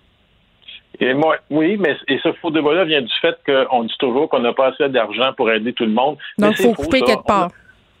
Ben oui, mais il faut couper quelque part. Voyons donc, ça, c'est vraiment une mentalité. Là. Euh, regarde, ce, regarde dans ce moment, là, nos gouvernements sont ultra déficitaires là, parce qu'il faut aider tout le monde, justement, parce qu'on est dans une crise majeure, dans une mm-hmm. pandémie. Est-ce qu'on est mort? On n'est pas mort. Hein? Il y a beaucoup qui sont morts quand même, ils sont morts de la COVID, ils sont pas morts du fait que les gouvernements font des déficits. Il n'y a jamais personne qui a été mort de ça. Donc, on peut financer les deux. Ben, je sais pas si les gens en CHSLD seraient d'accord. De quoi? De, de, ne pas être mort parce qu'il y a des gens qui étaient en déficit, c'est parce que... Ouais, ben oui, ça, oui, mais ça, c'est parce qu'on n'avait pas investi justement dans assez dans la santé euh, et dans l'éducation. Ah, ça revient toujours à ça, c'est qu'on n'avait pas su prévoir, on n'avait pas su investir. Et, et, justement, ceux qui sont morts dans les CHSLD, c'est parce qu'on n'a pas eu de vision à un moment donné, puis on s'est pas dit, euh, il faudrait peut-être qu'on investisse là-dedans. Mais pour revenir au définancement euh, de la police, il faudrait se poser la question aussi pourquoi il faut financer la police? Parce que dans une société de droit comme la nôtre, c'est qui qui va à un moment donné euh, renforcer tes droits-là? Pour revenir à ton exemple de, de, de, de femmes violentées, le gars, quand il est en train de violenter sa femme, c'est qui qui va aller l'arrêter? C'est pas le voisin. Là. Je sais pas si tu imagines la situation. Là. Toi, ça serait beau à voir, ça. Euh, ça risquerait de, finir dans un bêtise. Les policiers, quand même, sont des professionnels. Ils ont quand même des méthodes d'intervention. S'il faut que ce soit les voisins qui, qui, qui, administrent la justice, comme on, on le propose chez les gens qui veulent définancer la police, euh, moi, je pense que ça serait pire. Euh, moi, ce que je pense, c'est qu'il faut, et c'est ce qui a été fait cette semaine, là, on a rajouté, par exemple, un cours euh, en technique policière de 45 heures euh, pour parler seulement du racisme aux policiers. Donc, dans, le curriculum euh, des techniques policières, dorénavant, il y avoir un cours de 45 heures qui, par ailleurs, va probablement être donné par un sociologue, parce que c'est nous autres, d'habitude, qui s'occupent de ça, les questions du racisme. Et il y avait déjà 60 heures euh, déjà pour la santé, sur la santé mentale puis d'autres choses. Et moi, je pense que c'est ça, il faut éduquer les policiers tout simplement.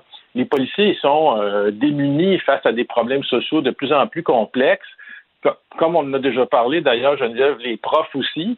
Et mm-hmm. je pense qu'il faut leur donner plus d'outils d'intervention aux policiers. Puis c'est ce que c'est ce que nous on fait avec notre centre de recherche. On est en train de commencer un projet avec le, le, service de, police de Longueuil. Puis à, cet égard-là aussi, pourquoi qu'on ne regardera pas les différents services policiers? Parce qu'on parle souvent à Montréal du SPVM qui ne serait pas mm-hmm. super euh, bon et fin avec, euh, avec les, immigrants et tout ça. Mais le, juste l'autre bord de la rive, à Longueuil, on a un service de police ici qui est un modèle euh, dans le genre de police. Oui, mais c'est le chef de la police, Fadi Daguerre, qui a tout changé, là, on va se le dire. Ben oui, ben oui, mais comme pourquoi qu'on n'aura pas, on mettra pas en place plus de monde de même qui changerait tout justement? Ben oui, euh, c'est ça. Il, est là, ben c'est ça, mais il est là le problème, c'est que ce que je veux dire, c'est que les services, quand on dit définancer la, les services de police, c'est un peu uniforme là, tu sais, c'est comme. Euh, non, parce que Monsieur euh, Monsieur Daguerre, il a pas peur de dire qu'il y en a du racisme systémique, il a pas peur de ben dire qu'il y a du profilage ben racial, puis surtout ce que je trouve intéressant. Euh, je, l'ai entendu, M. Daguerre, parler dans le documentaire sur le racisme fait par Isabelle Racicot, qui est super intéressant. Si ça vous euh, chante de l'écouter, c'est sur euh, tout.tv. Mais toujours est-il que M. Daguerre, ce que je trouve intéressant dans son discours, c'est qu'il dit Moi aussi, comme policier, j'en ai eu des biais des biais raciaux, des biais sociaux, des biais de classe. donc, ça, c'est intéressant. On veut ces gens-là à la tête, pas justement, pas juste des corps policiers, là, partout. Ben oui, non, mais c'est ça.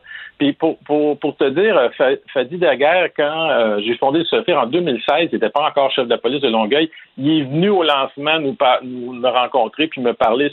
il a toujours eu une vision, cet homme-là. Euh, moi, c'est une personne pour qui j'ai beaucoup d'admiration. Puis ils ont, ils, ont, ils ont mené des expérimentations vraiment intéressantes à Longueuil. Ils continuent de le faire. Et c'est ça, moi, je commence un projet avec eux, justement, pour équiper les policiers, dans, par exemple, à dealer avec euh, les gens qui croient aux théories du complot, Geneviève, imagine-toi. Ah. Ben, et, on commence un projet qui va durer un an avec eux. Et c'est des choses comme ça qu'il faut faire. Euh, il faut aussi euh, éduquer les policiers. Et je pense que qu'est-ce que Québec a fait cette semaine là, avec cet ajout de 45 heures dans le curriculum du de, des techniques policières mm. sur le racisme, ça fait que le policier, avant même d'être euh, de devenir policier, finalement, il va être sensibilisé au racisme dans, ses, dans son éducation, dans ses cours. C'est ça qu'il faut faire. Euh, et, ça, c'est pas des. Encore là, on revient à des solutions qui sont pas radicales, euh, de, de soit financer aveuglément la police ou de définancer aveuglément la police. On a besoin de tous les acteurs sociaux, les groupes communautaires, la police, les éducateurs, tout le monde. Ben, c'est-à-dire qu'il y a deux euh, choses là-dedans. La première, euh, c'est que les corps de police, de plus en plus, travaillent avec d'autres acteurs, justement, qui ont leur champ de compétences. tu le dis, euh, les travailleurs communautaires, les travailleurs de rue, les organismes, ça, on le voit. Puis, il faut s'enlever de la tête aussi euh, que financer la police, c'est nécessairement financer euh, la répression. Parce que, tu sais, quand on parle de financer la police, l'idée qu'on a dans notre tête souvent, c'est OK, si on donne l'argent à la police, qu'est-ce qu'ils vont faire? Ils vont s'acheter plus d'armes, ils vont avoir des camions, ils vont faire plus de répression dans certains quartiers, ça va être ça. Mais euh, financer la police, ça peut aussi être financer des, des, des, initiatives comme on l'a vu cette semaine avec cette formation de 45 heures, puis la formation supplémentaire pour les policiers qui sont déjà en poste parce qu'eux aussi en ont besoin euh, de formation puis de moments où ils vont pouvoir justement avoir accès à des ressources pour faire la police autrement? Exactement. Et puis aussi, quand on, j'ai entendu une des personnes qui était pour le définancement de la police dire, c'est pas la police qu'il faut qu'il fasse de la prévention, c'est les groupes communautaires. Ben, oui, ça, c'est la, la, la, personne à la tête du regroupement pour le définancement de la police. C'est a dans, au sein même de la police, il y a des travailleurs sociaux qui font de la prévention. Et les travailleurs sociaux qui travaillent avec la police, c'est pas des polices, je sais pas si vous voyez ce que je veux dire, ils n'ont pas mm. des uniformes, ils n'ont pas le, droit d'arrêter des gens. Et ils travaillent avec des éducateurs comme moi, ils travaillent avec des groupes sociaux, ces travailleurs sociaux-là, qui mm. travaillent pour la police, etc. Donc, je veux dire, les policiers font pas nécessairement de, prévention. Il y a tout un appareillage derrière les policiers euh, qui font de la prévention. Les policiers en font aussi, mais ça ne retombe pas euh, essentiellement sur leurs épaules. Euh, et, je pense qu'il faut, à un moment donné, c'est très de notre époque d'avoir, Geneviève, d'avoir toujours des débats polarisés comme ça, puis d'amener des solutions euh, très, très, très radicales. Ben, c'est assez drastique là, de financer la police, puis ça peut étioler le lien de sécurité qu'on a. Mais parlons du lien de confiance avec la police, Martin, si tu veux bien. Euh, la police est vue là, très, très souvent dans majoritairement dans certains quartiers, là, euh, à Montréal particulièrement, euh, comme étant répressive, comme faisant du profilage. il y a une espèce de lien qui s'est brisé. c'est important la façon dont on voit la police comme citoyen. Puis, tu sais, quand il s'est passé toute cette histoire de l'affaire Camara, quand la mairesse Plante a dit il faut que les citoyens, tous les citoyens peuvent puissent avoir confiance en, en leur police, c'est majeur. Puis en ce moment, force est d'admettre que ce ne sont pas tous les citoyens qui ont confiance en leur police. Non, c'est sûr, mais comme je te disais tout à l'heure, tous les services policiers sont c'est pas uniforme, c'est-à-dire oui, il y a du profilage racial, mais dans tous les services policiers au Québec puis ailleurs dans le monde, c'est pas euh, c'est pas euh, égal partout, c'est-à-dire que bon, j'ai pris l'exemple de Longueuil parce que moi je suis citoyen de Longueuil, c'est l'exemple que je connais mieux. Moi, je pense pas qu'il y a énormément de profilage racial euh, avec euh, un chef comme Fadi Daguerre, puisqu'il est en, en guillemets lui-même une ethnie là en passant. Donc, euh, mais mais c'est sûr que les policiers, ils n'ont pas beaucoup de formation. Tu sais, les policiers, c'est des gens qui font une technique policière pendant trois ans, puis ils vont pas à l'université. Là, tu sais. Donc, il faut leur donner pendant ces trois ans-là le max. Puis c'est ça qu'on est en train de faire, le maximum d'outils, justement, pour pas qu'ils aient des préjugés racistes, pour mm. pas qu'ils aient des, des, préjugés face à la maladie mentale, et il faut, je pense qu'il faut vraiment se concentrer là-dessus. Donc, tu le sais, moi, je suis toujours concentré sur l'éducation. c'est mon rôle. Mais je pense qu'il faut vraiment se concentrer là-dessus puis arrêter de, de, parce que les policiers, dans le fond, c'est pas parce qu'ils sont policiers qu'ils vont être, en guillemets, racistes, c'est parce qu'ils n'auront pas eu la sensibilisation nécessaire auparavant. Donc, moi, pour moi, c'est sûr que quand je vois se produire des, des situations comme ça, je remonte toujours à la source qui est ben, l'éducation qu'il y a eu pour devenir policier. Il y a des lacunes là s'il est, est, mm. raciste quand il devient policier là, parce que parce que c'est comme si je, je sais pas. Te donne un exemple. C'est comme une infirmière qui est anti-vaccin. Moi, je dis qu'elle a eu des lacunes dans sa technique infirmière parce que euh, quand tu veux devenir infirmière, il faut que tu adhères aux principes scientifiques. Là. Je sais pas si tu vois ce que je veux dire. Si tu n'adhères pas aux principes scientifiques, euh, un autre exemple que je pourrais te donner, c'est comme un vegan qui voudrait devenir boucher euh, une infirmière qui, qui, qui veut pas se faire vacciner. Là. Pour moi, c'est ça. C'est incompréhensible, puis ça, ça, démontre des lacunes au niveau de, de de l'enseignement qui a été prodigué à ces personnes-là, à mon avis. Oui, puis en même temps, euh, je parlais avec un ancien policier du SPVM la semaine passée qui me disait que les médias avaient un rôle à jouer dans la façon dont les citoyens perçoivent la police, la perçoivent mal souvent. C'est vrai qu'on couvre beaucoup les faits divers euh, puis les mauvais coups de la police. En même temps, euh, c'est un peu le rôle des médias. Tu as ça, puis de l'autre bord, tu plein d'émissions, plein de films où on a des policiers héroïques qui sont vraiment incroyables. On met la police sur un piédestal. Euh, ça, ça a beaucoup d'influence aussi sur la façon dont on voit la police dans, notre vie. On a, une, idée assez erronée là, sur ce que c'est la police puis le travail des policiers.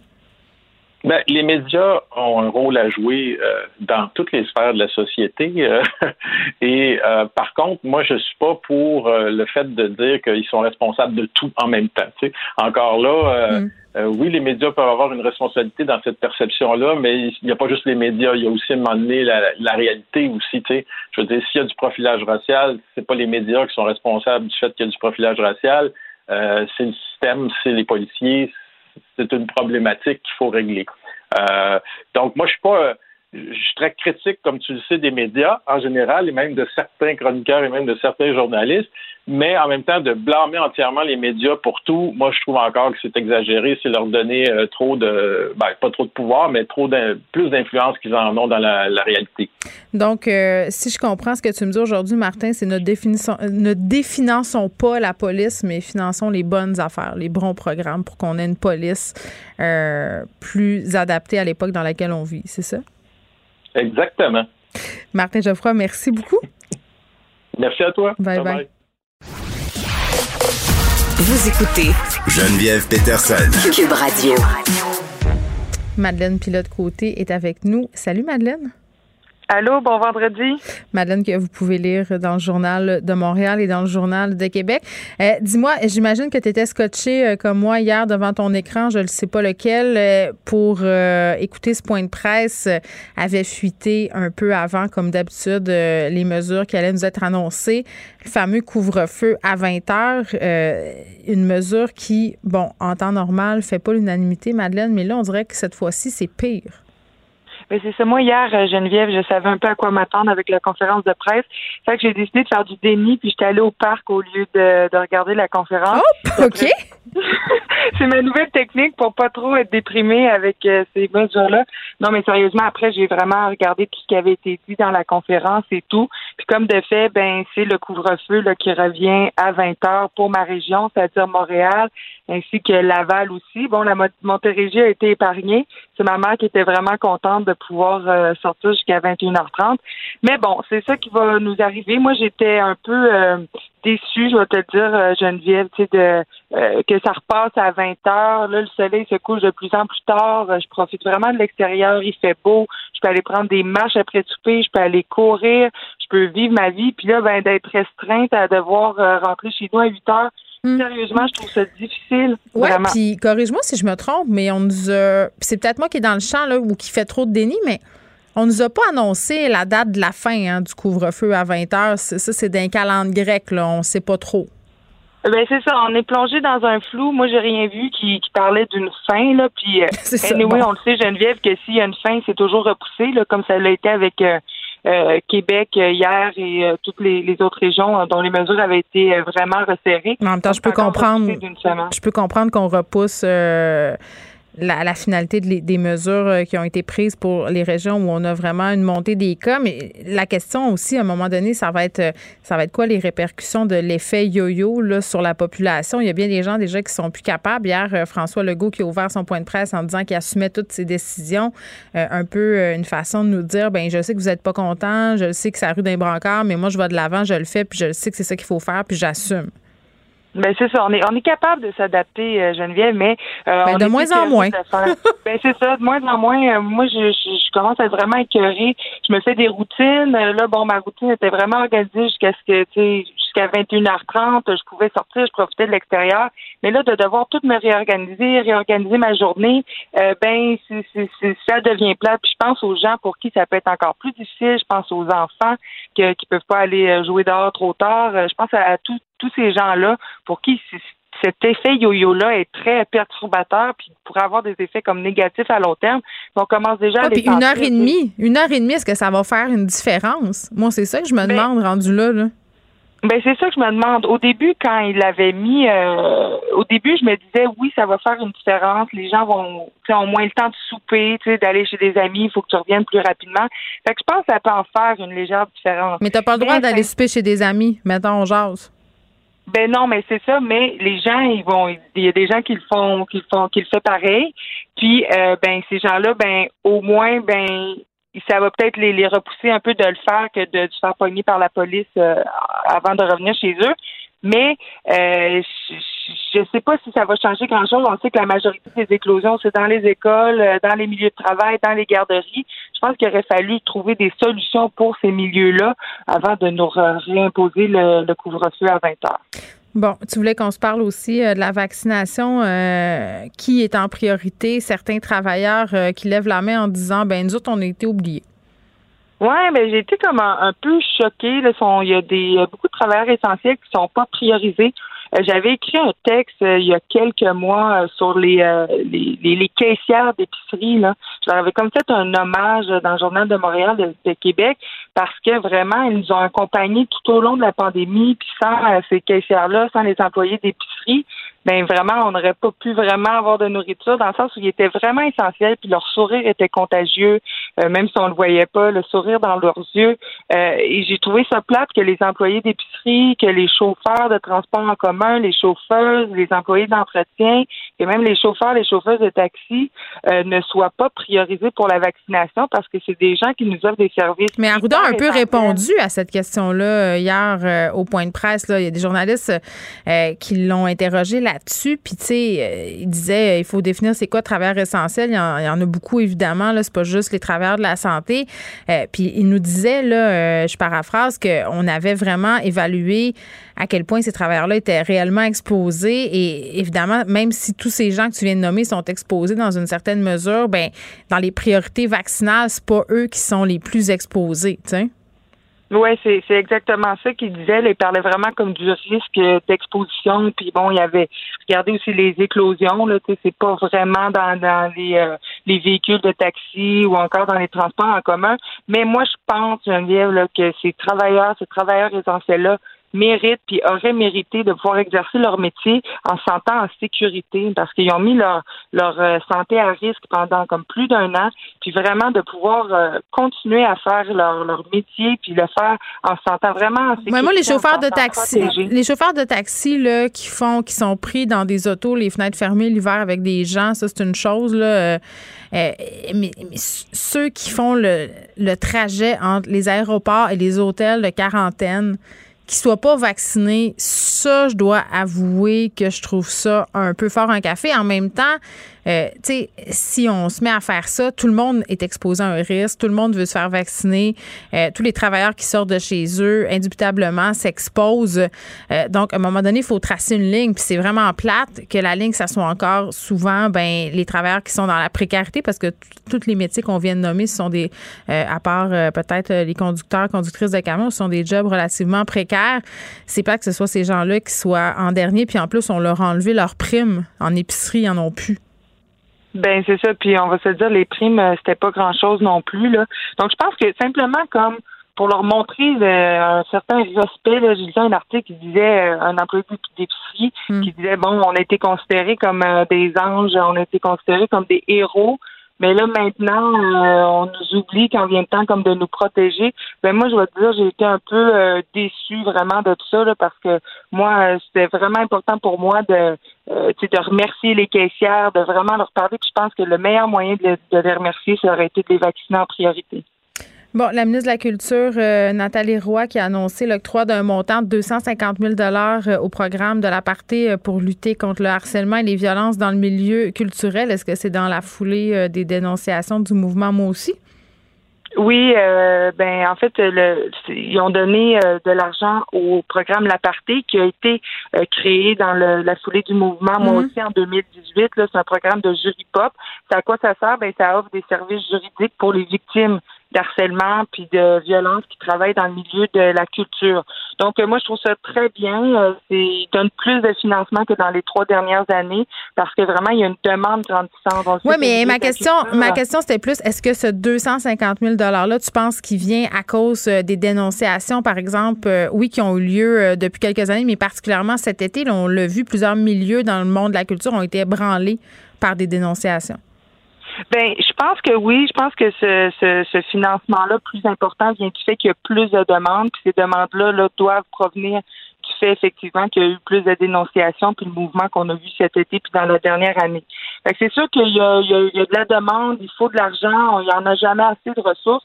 Puis vraiment le, le programme euh, La Partie, il aide vraiment les, les victimes directement parce qu'on sait que le milieu de la culture, ben c'est un milieu euh, assez difficile. Hein? C'est un milieu où la culture de l'alcool règne beaucoup, où il y a beaucoup de, de d'événements en dehors des heures de bureau.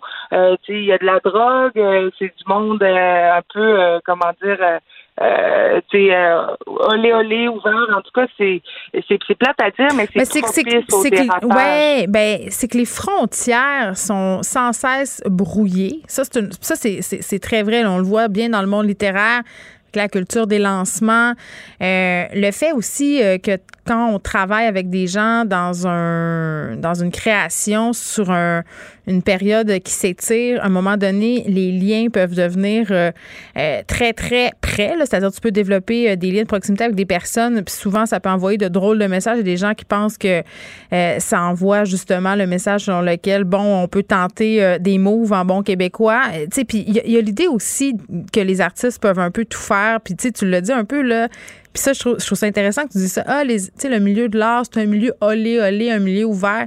Ben, je suis pas sûre, moi, tant que ça. C'est un préjugé qu'on a par rapport aux artistes qu'on entretient puis qu'on aime bien utiliser souvent euh, pour se dédouaner d'avoir des comportements qui sont répréhensibles. Hein, vous savez comment c'est, hein, je suis un artiste, euh, j'ai un problème d'alcool, je prends de la drogue, le milieu, c'est ça.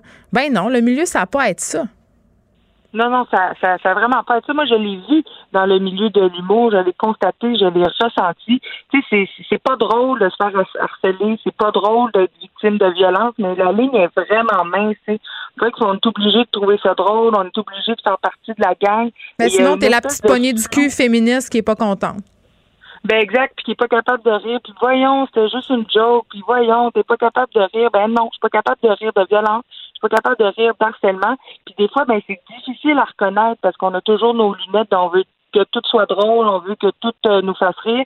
Mais des fois, il y a des affaires qui font pas rire, il faut être capable comme de, de les assumer. Puis c'est pour ça qu'il faut avoir euh, plus de ressources pour être capable de les reconnaître, puis vraiment euh, pouvoir avoir des gens qui nous aident aussi pour, pour aller en justice. Ce 250 000 donc octroyé par Nathalie Roy tombe à point pour la partie qui est un programme qui, on le rappelle, vient en aide au monde de la culture pour lutter contre le harcèlement. Madeleine, merci. Merci. Bonne fin de semaine. Joignez-vous à la discussion. Appelez ou textez le 187 Cube Radio 1877 827 2346. Hello. Cube Radio. Cube Radio. En direct à LCN. 14h30, c'est le moment d'aller retrouver notre collègue Geneviève Peterson dans nos studios de Cube Radio. Salut Geneviève. Salut Julie. Toi, tu dois être contente que nous soyons vendredi aujourd'hui.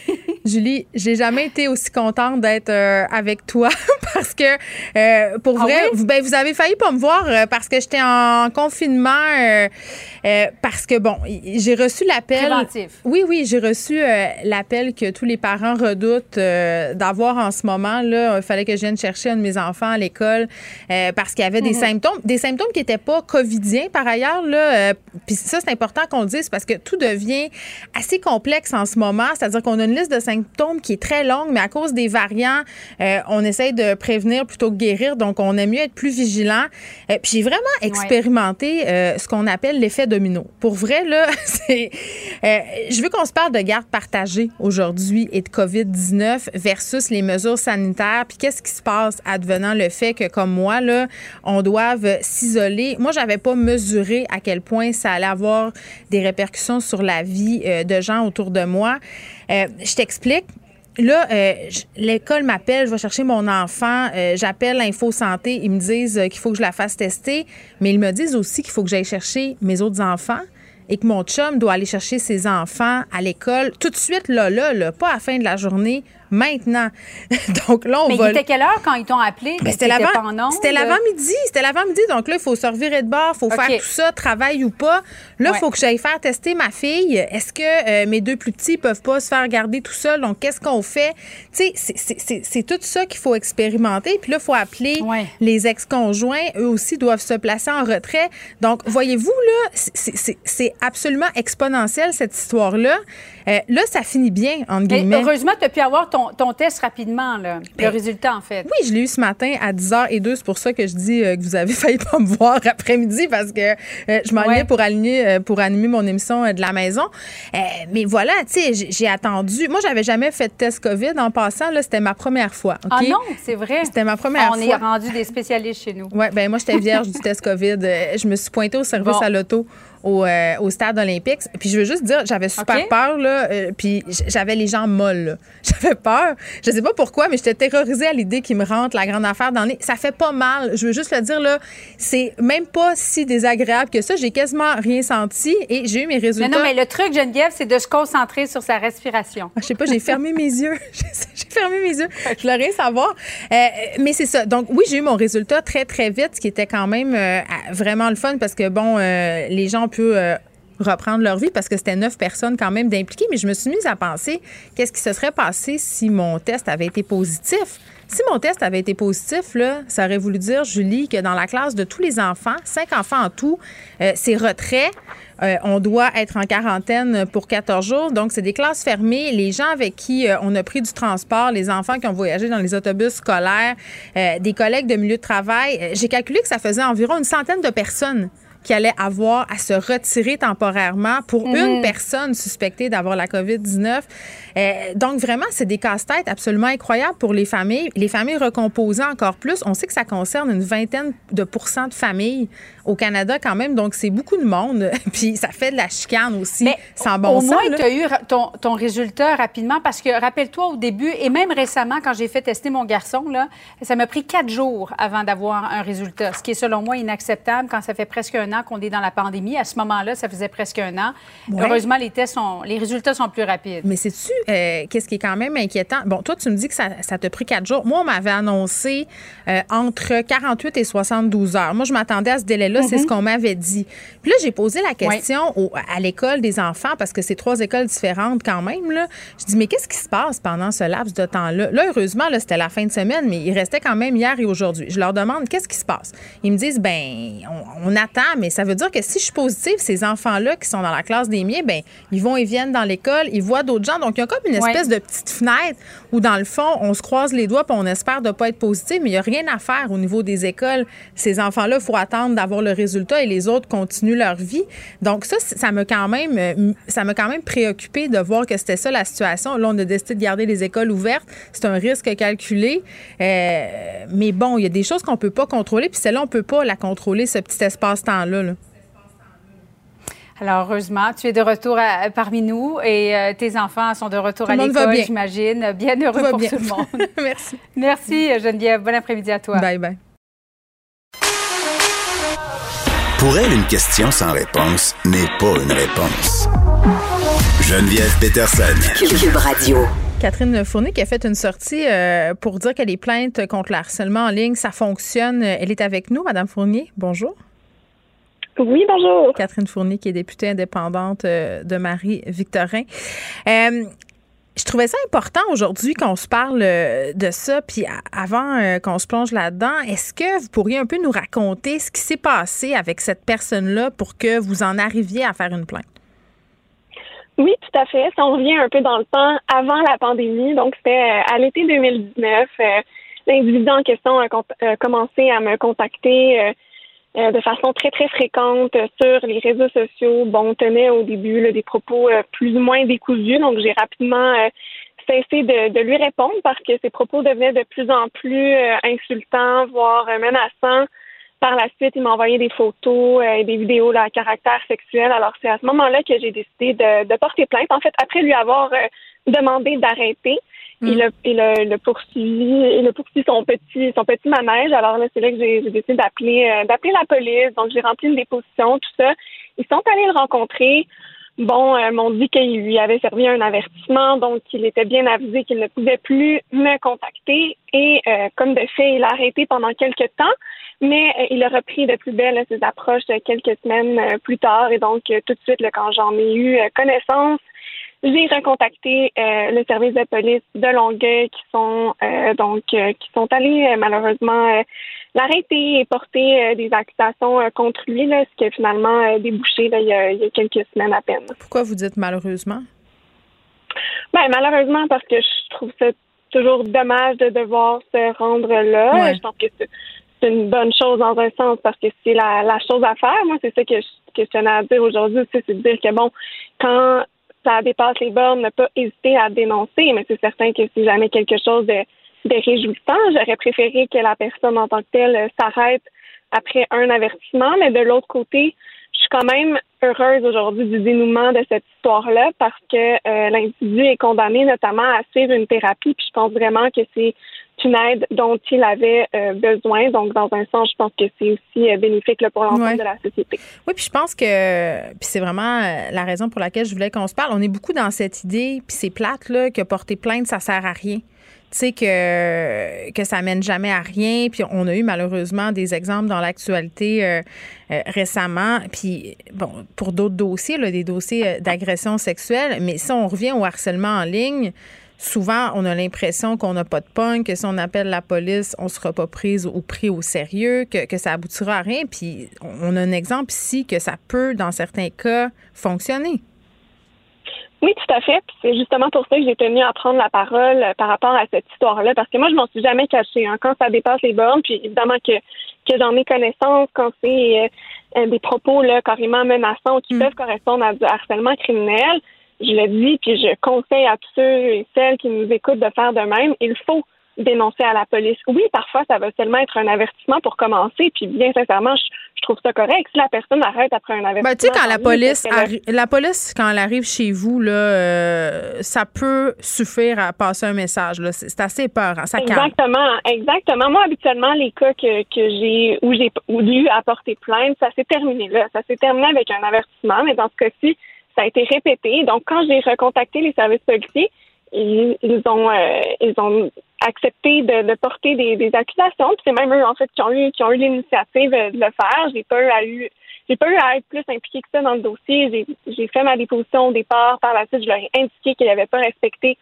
l'avertissement qu'ils leur avaient donné et euh, le processus judiciaire euh, a suivi son cours mm. par la suite. Alors oui, ça montre que euh, on peut être pris au, sérieux par les par les services euh, policiers. Je dis pas que le système est parfait loin de là, mais je pense qu'il y a des gens à l'intérieur de la machine qui souhaitent justement que les choses changent et qui sont de plus en plus conscients de ce genre de phénomène-là et qui sont donc plus prompts à agir. Oui, ben je pense qu'il y a un, momentum en ce moment où on est dans une prise de conscience par rapport à ça.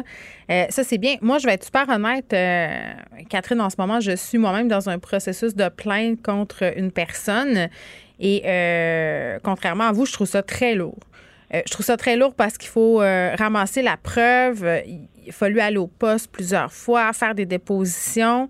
puis je suis une femme quand même excessivement privilégiée dans la vie qui a des moyens intellectuels et sociaux là, pour prendre les choses entre bonnes mains. Mais je comprends certaines personnes de trouver ça décourageant ou d'avoir pas la force de se frotter à tout ça.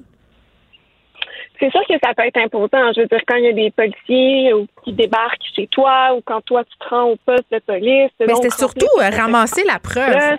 poser des questions. Ça dépend peut-être des cas. Moi, sincèrement, pour te donner mon exemple, euh, j'ai pris des captures d'écran. Euh, ils sont allés vérifier sur mon compte Facebook. Je leur ai montré. j'ai écrit ça dans une déposition. Donc, c'était pas très compliqué dans le sens où euh, c'était très, très clair, là, les, les preuves, c'était très noir sur blanc. Des fois, il y a peut-être des cas qui sont plus sur la ligne, euh, ou peut-être qu'il y a plusieurs communications sur plusieurs plateformes. moi, c'était très, très principalement euh, sur deux, donc mon compte Facebook personnel et mon compte Facebook public. Donc, c'était sur ces deux pages-là. Puis, je veux dire, il y avait des vidéos, tout ça. Donc, c'était peut-être très explicite et c'est peut-être la raison pour laquelle ça a été ça a été plus rapide. Je veux dire, c'est pas ma, ma première ma première plainte, tout ça. Donc, je sais que parfois, ça peut être plus compliqué, mais dans ce cas-là, vraiment, ça a bien été. Puis, je pense qu'il faut, il faut le souligner quand ça va mal, mais il faut le souligner aussi quand ça va bien. Puis je pense qu'il faut dire aussi, euh, il faut enjoindre les gens à le faire, tu sais, à porter plainte, parce qu'à un moment donné, il faut tracer une limite socialement. Il faut dire qu'il y a des choses qui sont inacceptables.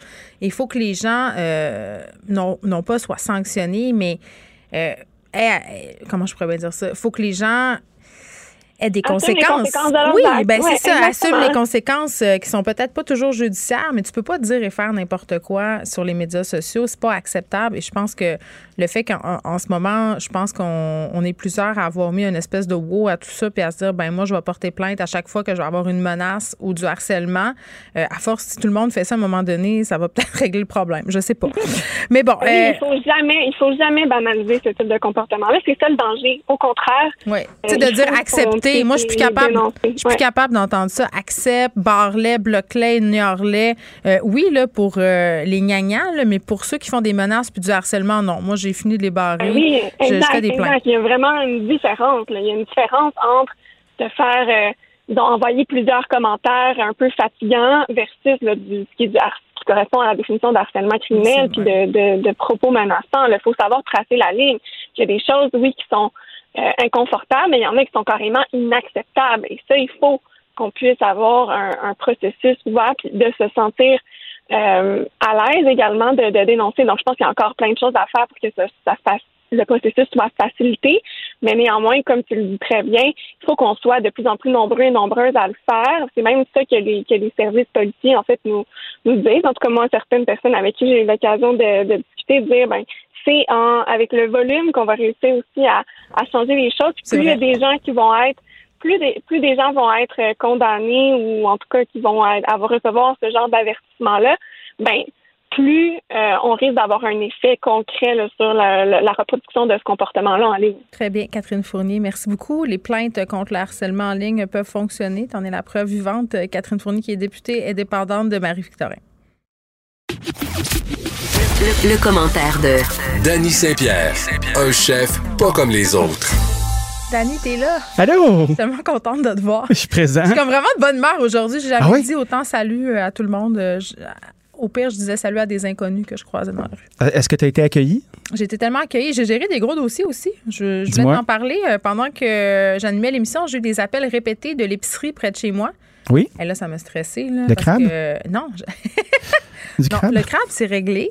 C'est fait? Oui, ça, c'est réglé. Moi aussi, c'est fait. Euh, c'est géré, c'est tout, est, tout est fait. Non, c'est parce que moi, je pensais être confinée pendant un petit bout. Oui. Tu sais, j'en ai déduit. là-dedans.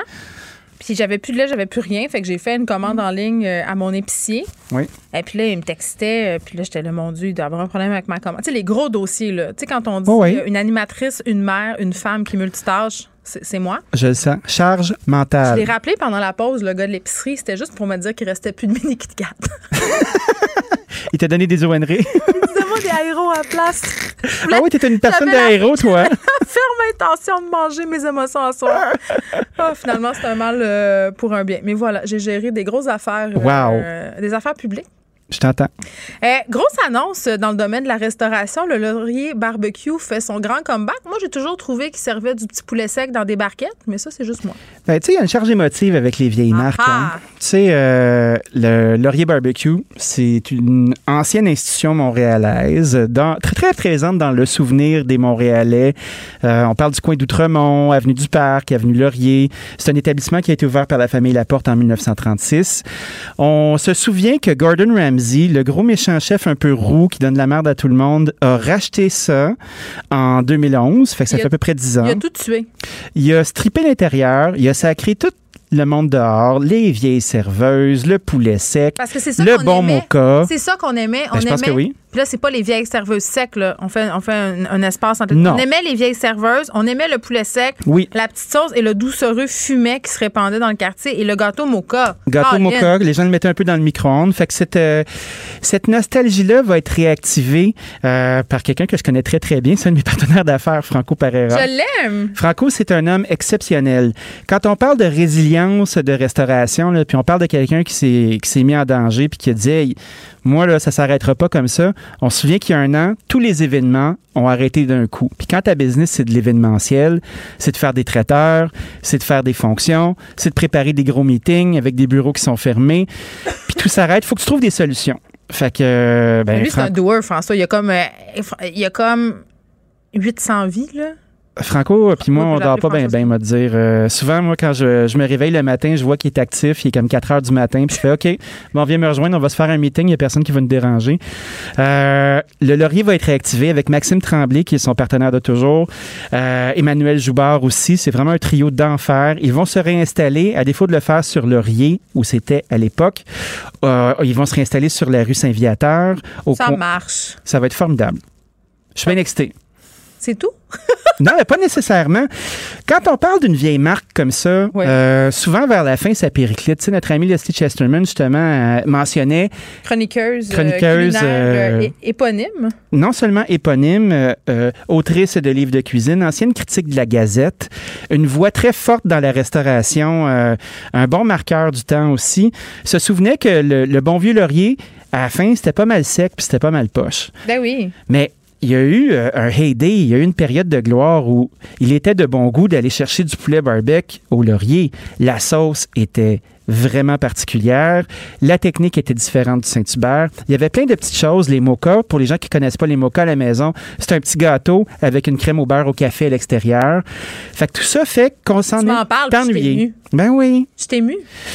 Franco a retrouvé un cuisinier qui a travaillé là pendant 18 ans. Il l'a retrouvé? Il l'a retrouvé. Est-ce qu'il a utilisé les services de Claire Lamarche pour ce faire? Ben moi, je pense que oui. Tout à fait. On a eu fait une lecture de rétine. On a pris un peu d'ADN, ça matchait. Hmm. Puis cette personne-là va, va s'assurer de, de, reproduire les recettes de l'époque. Fait que depuis à peu près deux mois, là, mon ami Franco, à tous les soirs, après avoir travaillé, travaillé, travaillé, et sur des tests, des tests, des tests. Puis je peux vous le dire, c'est pas mal de fun. Mais tu sais, euh, je pense qu'en ce moment, plus que jamais, là, tabler sur la nostalgie, sur les choses qui nous ont rassurés dans le passé, euh, les choses qui font qu'il y a une suite du monde. Là. Oui. Que tu dis parce que telle affaire existe, euh, tout fait encore du sens. Je pense que ce type d'adresse-là, c'est la représentation euh, de, de ce phénomène-là. Je trouve que le timing est excellent pour raviver tout ça. Puis on aura oublié. C'est comme si le laurier, justement, à l'époque un peu moins glorieuse dont tu parlais, ben on l'a un peu. On, on lui pardonne.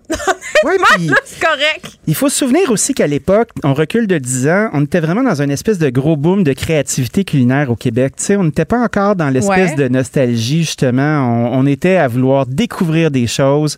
On faisait une espèce de table rase avec le passé. Euh, ce qui était arrivé avant, c'était un peu quétaine. Il y avait de la nouveauté. Puis après ça, boum, là, on se retrouve dix ans plus tard où on veut se raccrocher à des trucs. Puis souvent, l'erreur qu'on fait quand on, réinterprète une marque comme ça, c'est d'essayer de changer les trucs. Puis c'est l'erreur que Gordon Ramsay avait fait. Le produit était très bon à, ce laurier. C'était très beau. C'était un très beau restaurant. Euh, Goujon, chef du monde de la restauration. Là. Je sais pas si c'est quoi ta relation avec ce chef-là. J'en ai aucune. Ben, c'est ça. Moi, je, je trouve détestable. Oui, mais, c'est divertissant. C'est tout qu'un technicien, Moi, j'aimais ça quand il arrivait dans des cuisines, puis euh, mais ça se pourrait plus aujourd'hui. Il faisait régner la terreur, puis il invalidait tout le monde, puis les gens sortaient en pleurant avec leur chapeau en dessous du bras. Il détruisait des égaux, il détruisait des gens. Mais c'était terrible. Je suis, surpris, moi, qu'il n'y ait pas eu des combats, euh, des combats au point. Ben, il doit avoir une coupe de scandale dans son, dans son placard. Si on recherche Gonzo, euh, Gordon Ramsay, euh, Gonzo Ramsay. Je ne sais plus parler. je sais pas. Mais, mais euh, ça m'étonnerait pas. Hey, tu m'as parlé de Saint-Hubert, puis ça m'a fait penser que je voulais te poser une question par rapport au poulet croustillant. OK? Oui, ils font du poulet frit, les tannants. OK. Là, le Saint-Hubert a introduit dans son menu glorieux, parce que j'adore le Saint-Hubert, faut que je le dise. Moi aussi, je suis un fan. Ah! Est-ce que tu commandes la sauce une deuxième pour en boire? Oui. Moi, je la bois toute, toute, toute. Tu commences tout le temps par le petit maudit pain? C'est même pas du pain, c'est comme un morceau de Duproc, mais qui goûte vraiment bon. Ah c'est comme rien que le, c'est rien que le bas des pains à burger, on dirait. J'adore ça. T'as peu sucré. Tu sais qu'ils ont essayé de l'enlever à un moment donné? non, mais hey! Scandale! Non, non, ça se peut pas, là. Scandale! C'est comme quand t'essayes d'enlever Colette Provencher de la météo, là. Ça fonctionne pas pourquoi, pantoute. Pourquoi on voudrait faire ça? Non, non, c'est parce que Colette, elle est là, puis elle va être là, puis je veux qu'elle soit là, puis c'est ça, c'est mon petit pain Saint-Hubert. Mais ils ont acheté son hologramme, de toute façon. Tu vas pas me l'enlever. Tu vas pas me l'enlever. Je veux pas. Tu sais, quand je faisais, euh, à un moment donné, j'ai une grosse passe, euh, copier les fast-foods dans la maison, mes enfants aimaient bien ça. je faisais des soirées Saint-Hubert, puis je, prenais le petit pain, le petit pain hamburger, le oh, oui, puis, je, puis je le faisais griller, puis c'était extraordinaire. Mais là, écoute, les, gens sont divisés par rapport euh, au poulet croustillant. Il y a comme une espèce de poulet croustillant gate. Oh, j'aime ça. Écoute, il y a Mickey Guerrier qui travaille chez Nouveau, mais ça me dérange pas. Ah, Guerrier, c'est. quoi, quand on dit Nouveau en ondes, on pogne même pas en feu. Ah, la trappe s'ouvre même pas. Non. Nouveau. Exact. Euh, qui est un amateur de, d'espadrilles Jordan et de poulet croustillant devant l'éternel. Et en fait. Euh, un amateur de restaurants aussi. Oui. on le voit souvent dans les restos. Quand, exact. Quand il y avait des restos à l'époque, dans, dans, l'ancien temps. Plusieurs soirées très arrosées avec lui à mon actif. Ah, ben. Euh, bref, aime beaucoup le poulet croustillant, puis un top 5. Et là, a fait une critique de ce poulet croustillant-là chez Saint-Hubert en disant que justement, il n'était pas dans son top 5, mais que faisait la job, que c'était bon. Elle dit que la présentation, c'était de la merde, puis que les accompagnements, c'était semi, mais ça a déclenché les passions. Les gens ils sont fâchés. Ils veulent, veulent pas que le, poulet croustillant s'assoie chez Saint-Hubert. Pourquoi? Pourquoi? Ben parce que Saint-Hubert euh, a déjà les mains très pleines à faire de la rôtisserie. C'est faufilé euh, dans le monde de la croquette en forme euh, d'animaux. Oui, mais OK, entre toi puis moi. Fais le doigt d'honneur au croustillant de poulet. Mais t'as raison, mais entre toi puis moi, par boîte à bois, là, on jase. On aime-tu mieux que Saint-Hubert? Fasse du poulet croustillant ou euh, air comme ils l'ont fait ces années précédentes en nous faisant genre du poulet général Tao bizarre puis des, des salades taille bizarres, c'était ah. bizarre, tu sais, je veux dire non. Ben, c'est assez partagé, ça. Où tu te perds quand t'es une grande chaîne de même. Ben, c'est quand tu essaies de tout ramasser. Puis ça, il y, a beaucoup de, il y a beaucoup de pression dans l'innovation. On pense des fois que le produit ralentit parce qu'il n'y a pas assez de nouveautés.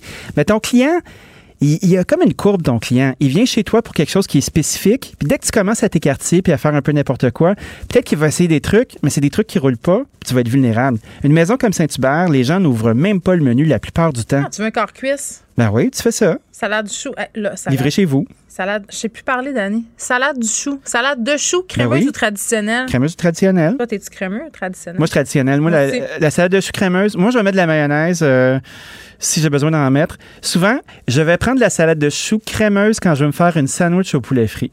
C'est tellement de la poésie. Ça, j'embarque. Ou dans une poutine. Ah, je- ah, je- hey, ça, c'est hardcore, ça. Non, non, hey, excuse-moi. Non, non, Hey. excuse. Excuse. Hey, je vais sortir mon accent. T'es tough, là. Excuse. Que- Non, une ouais. poutine? Arrête. avec du poulet. Du poulet? Des, Du petits- lait? des petits pois. du lait, du poulet? Puis euh, la salade de choux crémeuse. C'est un délice des dieux, incroyablement délicieux. Ça n'a aucun sens. J'en parle, puis les papilles me pissent dans la gueule. Sais-tu qu'est-ce que je fais, moi, souvent aussi? C'est que je m'achète des petits paquets de fromage euh, en Seb, il dit oui, là. en Seb, il dit vraiment oui, là. C'est rare que Seb, il, il flippe le script comme ça. Moi, je vais le suivre. Moi, souvent, quand je fais du Saint-Tube, là, euh, je vais m'acheter un paquet de fromage en grains super frais, puis je vais me hacker une poutine moi-même avec mon petit kit. Fait que je vais me clencher mon poulet, puis à un moment donné, là, bing, bang, bang, ouais, dans la barquette, Tu peux pas réglé. m'ouvrir des portes de même, là. Tu peux pas faire ça, là. Pourquoi? ben, là, tu me dis, quand je vais m'acheter du fromage en grains frais, euh, où ça? À Montréal, Ben, s'il vous où plaît? ça? Ben, Saint-Guillaume livre à tous les jours. Voyons donc. Ah ouais, mais... Ils sont pas loin, Saint-Guillaume. Tu sais, Boivin, là, sont à Drummondville maintenant. Ah, je Ils ont racheté la fromagerie Le Maire. Tu peux acheter le gros, gros sac. C'est mais c'est une heure, euh, une heure de char, il n'y a même pas le temps de refroidir. OK, tu sais. le petit lait dans le fond. Faut qu'il y en ait. Le petit lait dans le fond, c'est la vie. Donc, tu sais, euh, sais-tu quoi? Moi, j'ai parlé à un de mes amis cette semaine là, qui, euh, qui a réactivé. Tu veux vraiment te plugger? Oui, vas-y. Qui a réactivé. Non, c'est parce que je connais plein de monde dans l'industrie. Moi, c'est drôle. Puis, tu sais, avec la T'es petite le émission- Olivier Primo de la restauration. J'adore Ah, ça. come on. Olivier Primo est inimitable. Non, c'est parce qu'il me parle tout le temps de ses amis, fait que j'aime ça quand toi aussi tu m'en parles. Ah, je savais pas. Mais, gars, je vais lui laisser son règne. Euh, j'ai, euh, j'ai une, une accointance euh, qui est à Québec puis qui vient de réactiver cinq franchises de PFK. Parce que c'est l'idée le- du aussi. PFK était débarqué du circuit parce que la marque était détenue, le droit de franchiser était détenu par un, un groupe de, de gens qui sont basés aux Philippines puis qui exerçaient pas ça. Fait qu'il y avait plus un maudit PFK à Québec. Puis euh, mon ami, le crinqué, a décidé de réactiver tout ça. Moi, j'imagine la salade de macaroni, j'imagine la salade de choux un peu verte râpée. Puis si on parle de nostalgie, là... J'aimais pas celle-là du PFK. Oh, moi, je l'adore. Mais j'en mangerais là, là. Elle pique un peu en bouche. Il y a comme de la moutarde La dedans, sauce, quelque chose. La sauce, là, il gratte le fond du chaudron puis il sac du- de l'huile hydrogénée, là, j'en veux toute, là Il n'y a pas d'huile hydrogénée là-dedans. Mais non, c'est la légende urbaine. Il y a toutes des bonnes affaires, là? Tu sais que la sauce est faite avec tout le, tous les sucres, tu sais, tout ce qui est le jus qui ça, sort il du le, Comment poulet. il appelait ça, le chef gros, là, le, le crassou du Le fond-. Le crastillon! Fait quand, quand il vide en dessous, là, il récupère, comme quand les mamans font, euh, font du gravy pour le poulet frit, là, c'est comme une espèce de roux qui goûte la viande. De l'or. C'est bon, là. Mais je le sais. Fait que moi, j'étais bien excité de savoir que ça allait revenir. Puis on voit une recrudescence de poulet frit de n'importe quel restaurant de hipster. de poulet, là. Oui, mais tu sais, à un moment donné, est-ce que PFK va être capable de danser avec les autres lions, tu sais? Est-ce que cette marque-là qui fait ça depuis la nuit des temps va être capable de compétitionner avec du poulet de hipster? Je suis très Ben, curieux. c'est très hipster de manger du PFK parce que c'est second degré. Fait que Ben moi, je oui, pense avec une PAPS, tu fais la triple couronne. Moi, je veux juste dire à la face du monde que quand je fais du poulet chez nous, dans le fond de mon Pyrex, là, avec du beurre, là, là, il, il se ramasse toutes sortes de petites graines. Là. Moi, je, je racle ça avec une cuillère, puis euh, c'est ça qui se passe. Tu manges ta cuillère. Exact. J'en laisse pas à mes ça. enfants. Ben, c'est clair. Tous les gens civilisés font ça, puis je suis égoïste, j'en donne pas. J'en donne pas à personne. Personne le sait. Moi, là, dégraisser une panne de, de fond de poulet, Pas là, de misère avec ça, moi. moi, je trouve qu'on perd du fun. Souvent, dans ma panne de gras de poulet, je pitche une petite cuillère de farine. Tu sais, celle qui a du gluten dedans, là, que tout le monde a peur, là, la non, farine tout pas peur. usage. Moi, j'ai pas peur. Puis là, je brasse ça bien comme il faut, là, puis je déglace ça. Des fois, il y a une swig de vin blanc quand Avec- ça traîne. Avec quoi? Avec du vin Avec blanc? de l'eau calvette, pas du maudit bouillon de légumes ou n'importe quoi. Du bouillon de légumes. Ben oui, du bouillon de légumes, tu connais pas ça? Ça, c'est une autre affaire de hipster, J'aime pas bien ça, ça. Ben, on fait-tu on, notre chronique On haït les hipsters? Ça serait vraiment bon. Ben, moi, c'est pas que j'haïs les hipsters, Moi mais plus, je trouve qu'ils sont pleins de jugements. C'est polarisant, un peu comme nous. Oui, c'est tout à fait nous. Dans- on va te le dire la semaine prochaine, on va parler des hipsters, ça va être fait. Tu sais qu'on. on- on- on- les gens qui nous tombent sou- sur les nerfs, c'est souvent ceux qui nous ressemblent le plus. Puis tu dis, ils sont pleins de jugements, un peu comme nous. Oui, tout à fait. On se laisse là-dessus. On va s'étendre sur le grand divan de la psychanalyse. J'embrasse l'idée. Au revoir. J'ai le goût de manger du poulet frais à cause de toi. Merci. Pour une écoute en tout temps, ce commentaire de Danny Saint-Pierre est maintenant disponible dans la section balado de l'application et du site cube.radio, tout comme sa série balado L'Addition, un magazine sur la consommation et l'entrepreneuriat. Cube Radio.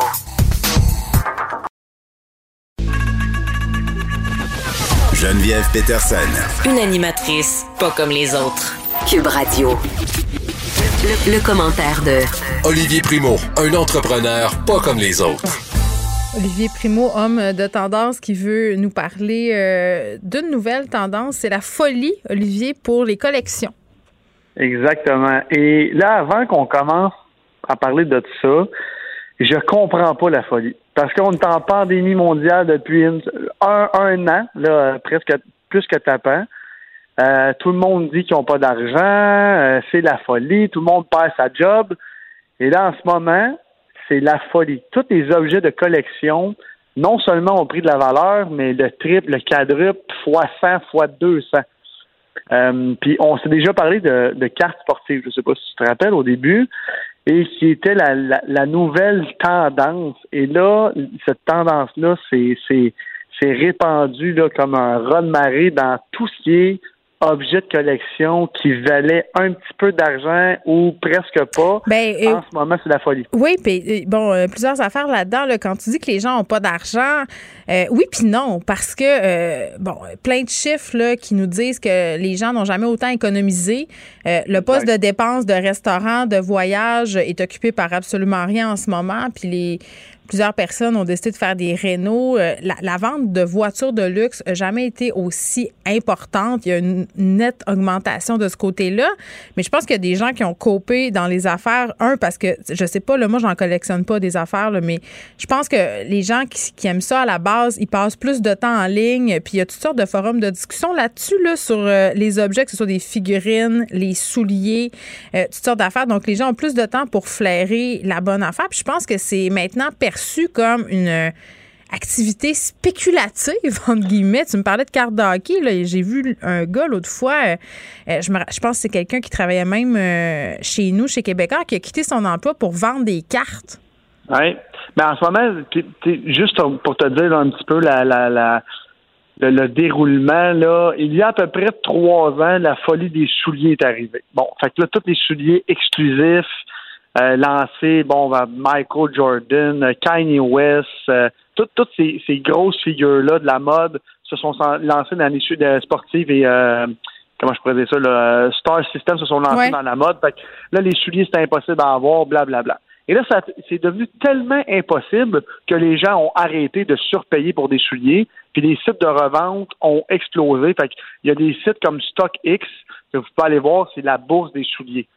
Mais voyons donc. Attends, comment ça marche?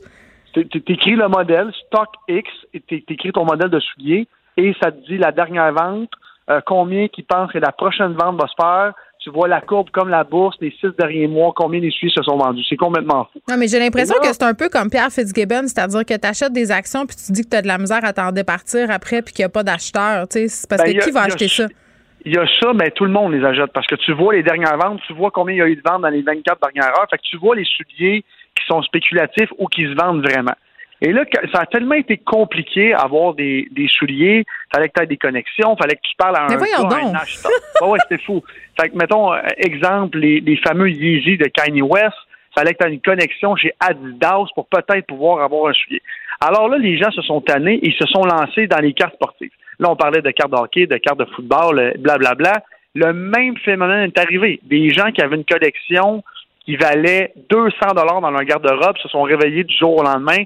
Ça valait 100 000. Une carte recrue de Michael Jordan est passée de 100 dollars à 200 000 dollars. Aïe, aïe, hein, tu t'en débarrasses-tu de ta carte, tu penses? Moi, j'aurais pas un iota d'hésitation. Bye bye. Exactement. Fait que là, les cartes sportives vont exploser. Après ça, les cartes sportives étaient tellement rendues chères que les cartes, ils appellent ça du non-sport, tout ce qui est pas sport. Fait que moi, qui est un grand collectionneur et revendeur de cartes, je suis rendu que j'achète des cartes recrues, recrues en parenthèse, de Barack Obama, de Steve Jobs, de secrétariat. attends, attends, un moment, là, parce que moi, je connais pas ça le monde des cartes. C'est quoi qu'il y a sur cette carte-là? Une photo de Barack ou une citation? C'est quoi qui se passe? Exactement. Fait que l'année avant qu'il partent en élection. C'est une top, c'est une grosse compagnie de cartes aux États-Unis qui ont fait une carte sur lui et que le monde vend en ce moment. Fait qu'une carte qui valait absolument rien en vaut peut-être 5 000 en ce moment aujourd'hui. C'est complètement fou. Ben, OK, mais je, te pose vraiment une question de néophyte. Là. Euh, c'est quoi l'intérêt?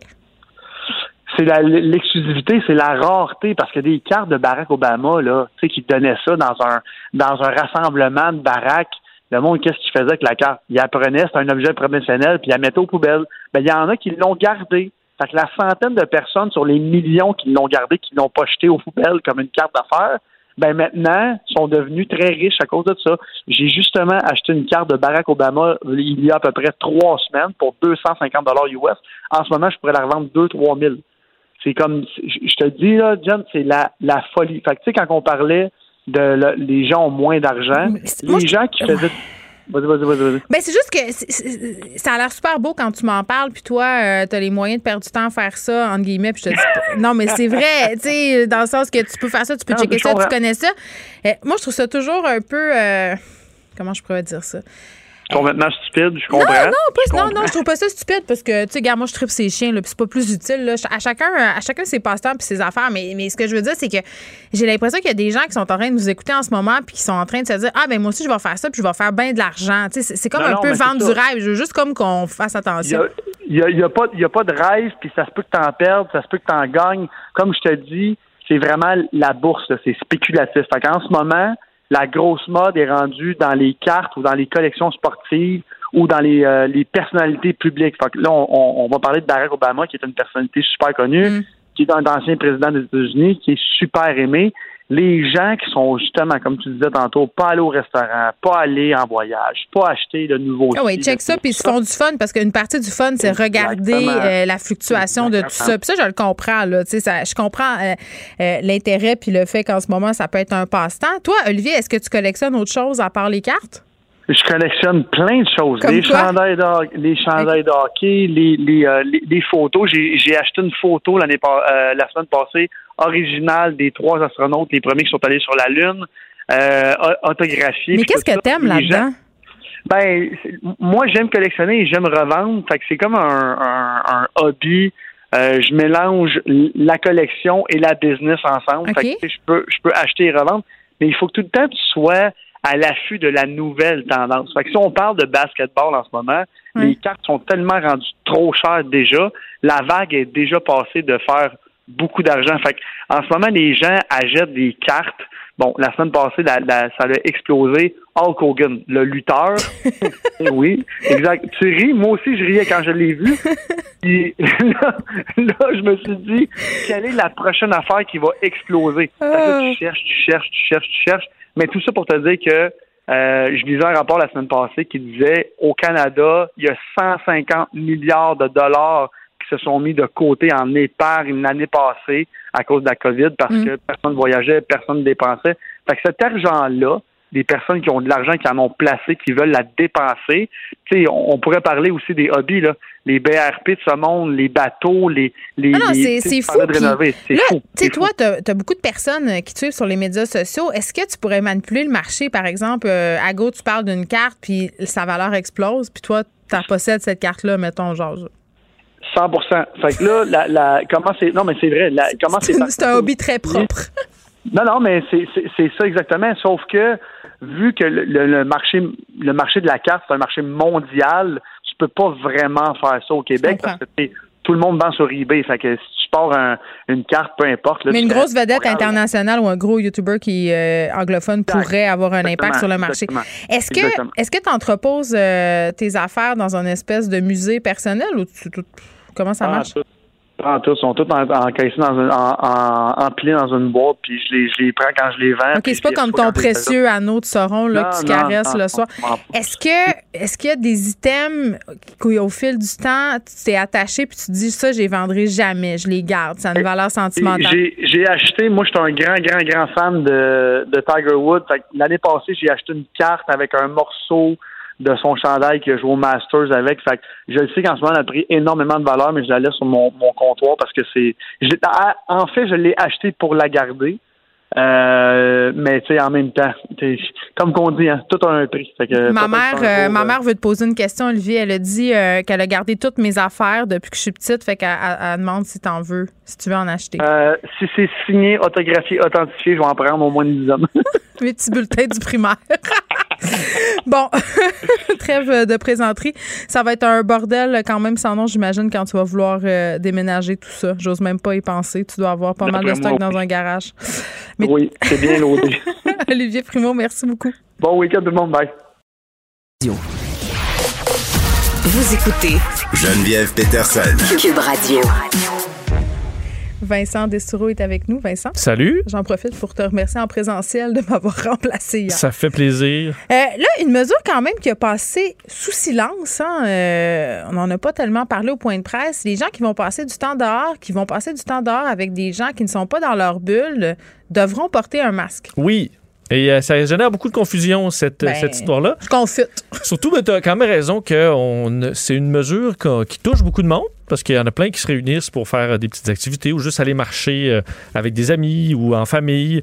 Euh, et ben là, il faut porter le masque. Donc ça, c'est le cas depuis hier. Alors si vous ne l'avez pas fait aujourd'hui, ben vous êtes dans l'illégalité. Alors il faudra, faudra respecter ça. Ce que ça veut dire, le port du masque, donc obligatoire lors des activités extérieures pratiquées par deux personnes ou plus qui ne résident pas à la même adresse. Alors en gros deux bulles. Euh, ça inclut le golf, vélo, la marche, le jogging. Donc, si vous allez marcher avec quelqu'un, vous portez votre masque. Et ça, même si, en gros, je comprends qu'à donné, il y a une distance où tu peux dire, ben, il, pue avec moi, là. Mais dans un groupe, là, tu te promènes, tu dois porter le masque. Je sais que chez les golfeurs, plusieurs étaient euh, en colère, là, en disant, jamais je vais porter un masque sur un terrain de golf.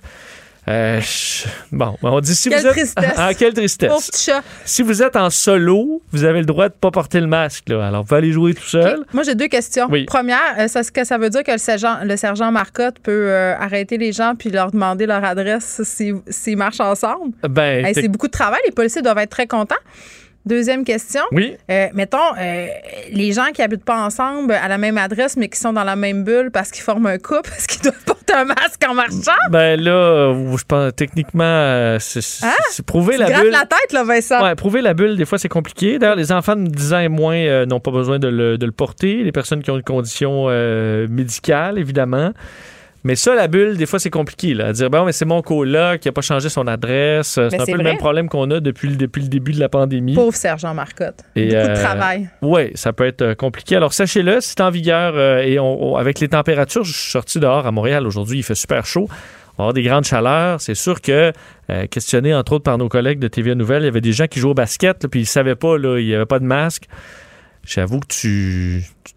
Si il va faire 30 degrés. Mais le basket en soi, là, le ballon puis tout à plusieurs, euh, c'est quand même risky business. là. Oui, c'était toujours euh, à travers les gens. Donc, c'est pour ça qu'il faudra apprendre à avoir le masque et avoir chaud parce que ça fait partie de tout ça. D'ailleurs, essayer de trouver. On a quand même des masques qui respirent mieux que d'autres. Oui. Je peux vous suggérer euh, la compagnie québécoise U-Masque. Je ne suis pas payé pour le faire. C'est ceux-là que j'ai. Honnêtement, ça respire un peu mieux que les masques cheap que j'ai achetés sur Amazon avant.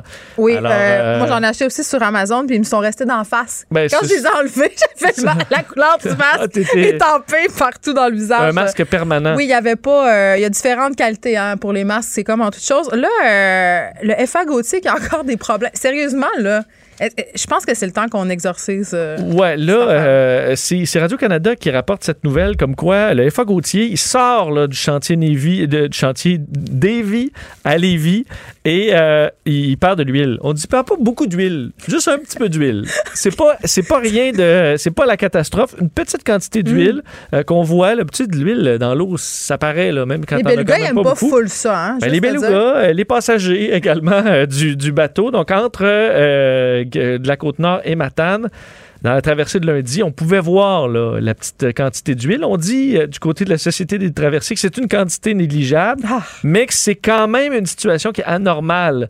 Euh, et là, quand, tu sais, quand tu- Tout est son contraire dans la même phrase. Ouais, si ton, ton char, là, il arrive de l'inspection, on a tout réparé dessus. Mais c'est là, un sio, le FA Gauthier. On va se le dire. ben, c'est ça. Si tu sors du garage, tu as dépensé, mettons, 5000 dollars pour que tout soit impeccable. Là, tu déplaces ta voiture, puis il y a une trace d'huile à terre sur ton entrée de cours.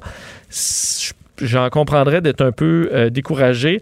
Euh, et euh, ça monte, là, on sait, la facture, là, parce que les travaux enfilent les millions. Hmm. On remplaçait des pièces usées prématurément. Ça a coûté 3 millions de dollars. On ajoutait la location d'un brise-glace parce que le Sarema était trop petit. Alors, il fallait avoir le Sarema, avoir un brise-glace pour pouvoir permettre au Sarema d'avancer.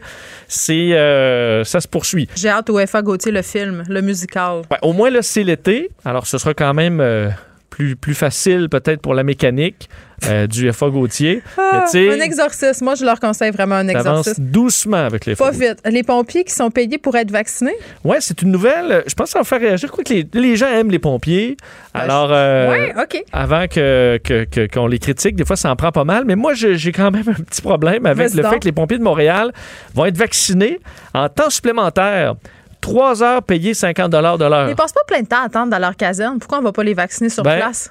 Je dirais bien que c'est un stéréotype, mais il y a quand même une partie de, ben pas, une partie de la ben, journée. J'habitais à côté de la caserne, puis je comprends qu'ils attendent les feux, puis tout, ça fait partie du travail. Là, c'est pas parce qu'ils sont larges, mais ils ont quand même du temps à tuer entre guillemets. Mais aussi, c'est que la raison qu'on donne, d'ailleurs, c'est la décision de l'employeur. Euh, le syndicat n'a euh, pas, fait cette demande-là. C'est ce que euh, le, président de l'association des pompiers pompières de Montréal a, dit en entrevue aujourd'hui. donc, ce qu'on explique, c'est que si on fait pas ça, on va devoir déplacer trop de gens, et là, on pourra pas soutenir les 67 casernes de Montréal. Il faut rappeler, la majorité des pompiers, à moins que ça ait changé, leur chiffre, souvent, c'est deux jours semaine. Ils font 48 heures. parce que le bout où tu dors, euh, tu es, dans ton chiffre et tout ça. Je peux pas croire que dans les cinq jours, tu as de libre. Je sais qu'il y en a qui font beaucoup de contrats de peinture, de construction, d'autres trucs. Euh, ben, je pense que vous allez pouvoir trouver un moment pour aller vous faire vacciner. Ça prend. Est-ce que est-ce qu'il faut payer les pompiers? Ben, le temps supplémentaire, euh, je Trois heures de temps supplémentaire moi, je trouve ça un peu particulier. Je trouve ça un petit peu poussé, surtout que les policiers n'ont pas de, euh, ça. D'ailleurs, la, fraternité des policiers le disait. Et souvent, dans le milieu de l'urgence, tu as les ambulanciers, les policiers, puis en haut là, de la, des conditions, tu as les pompiers. Ma pyramide de Maslow a mal en dedans C'est ça. Vincent, merci. On t'écoute dans quelques instants avec Mario. On se retrouve lundi à 13h. Cube Radio.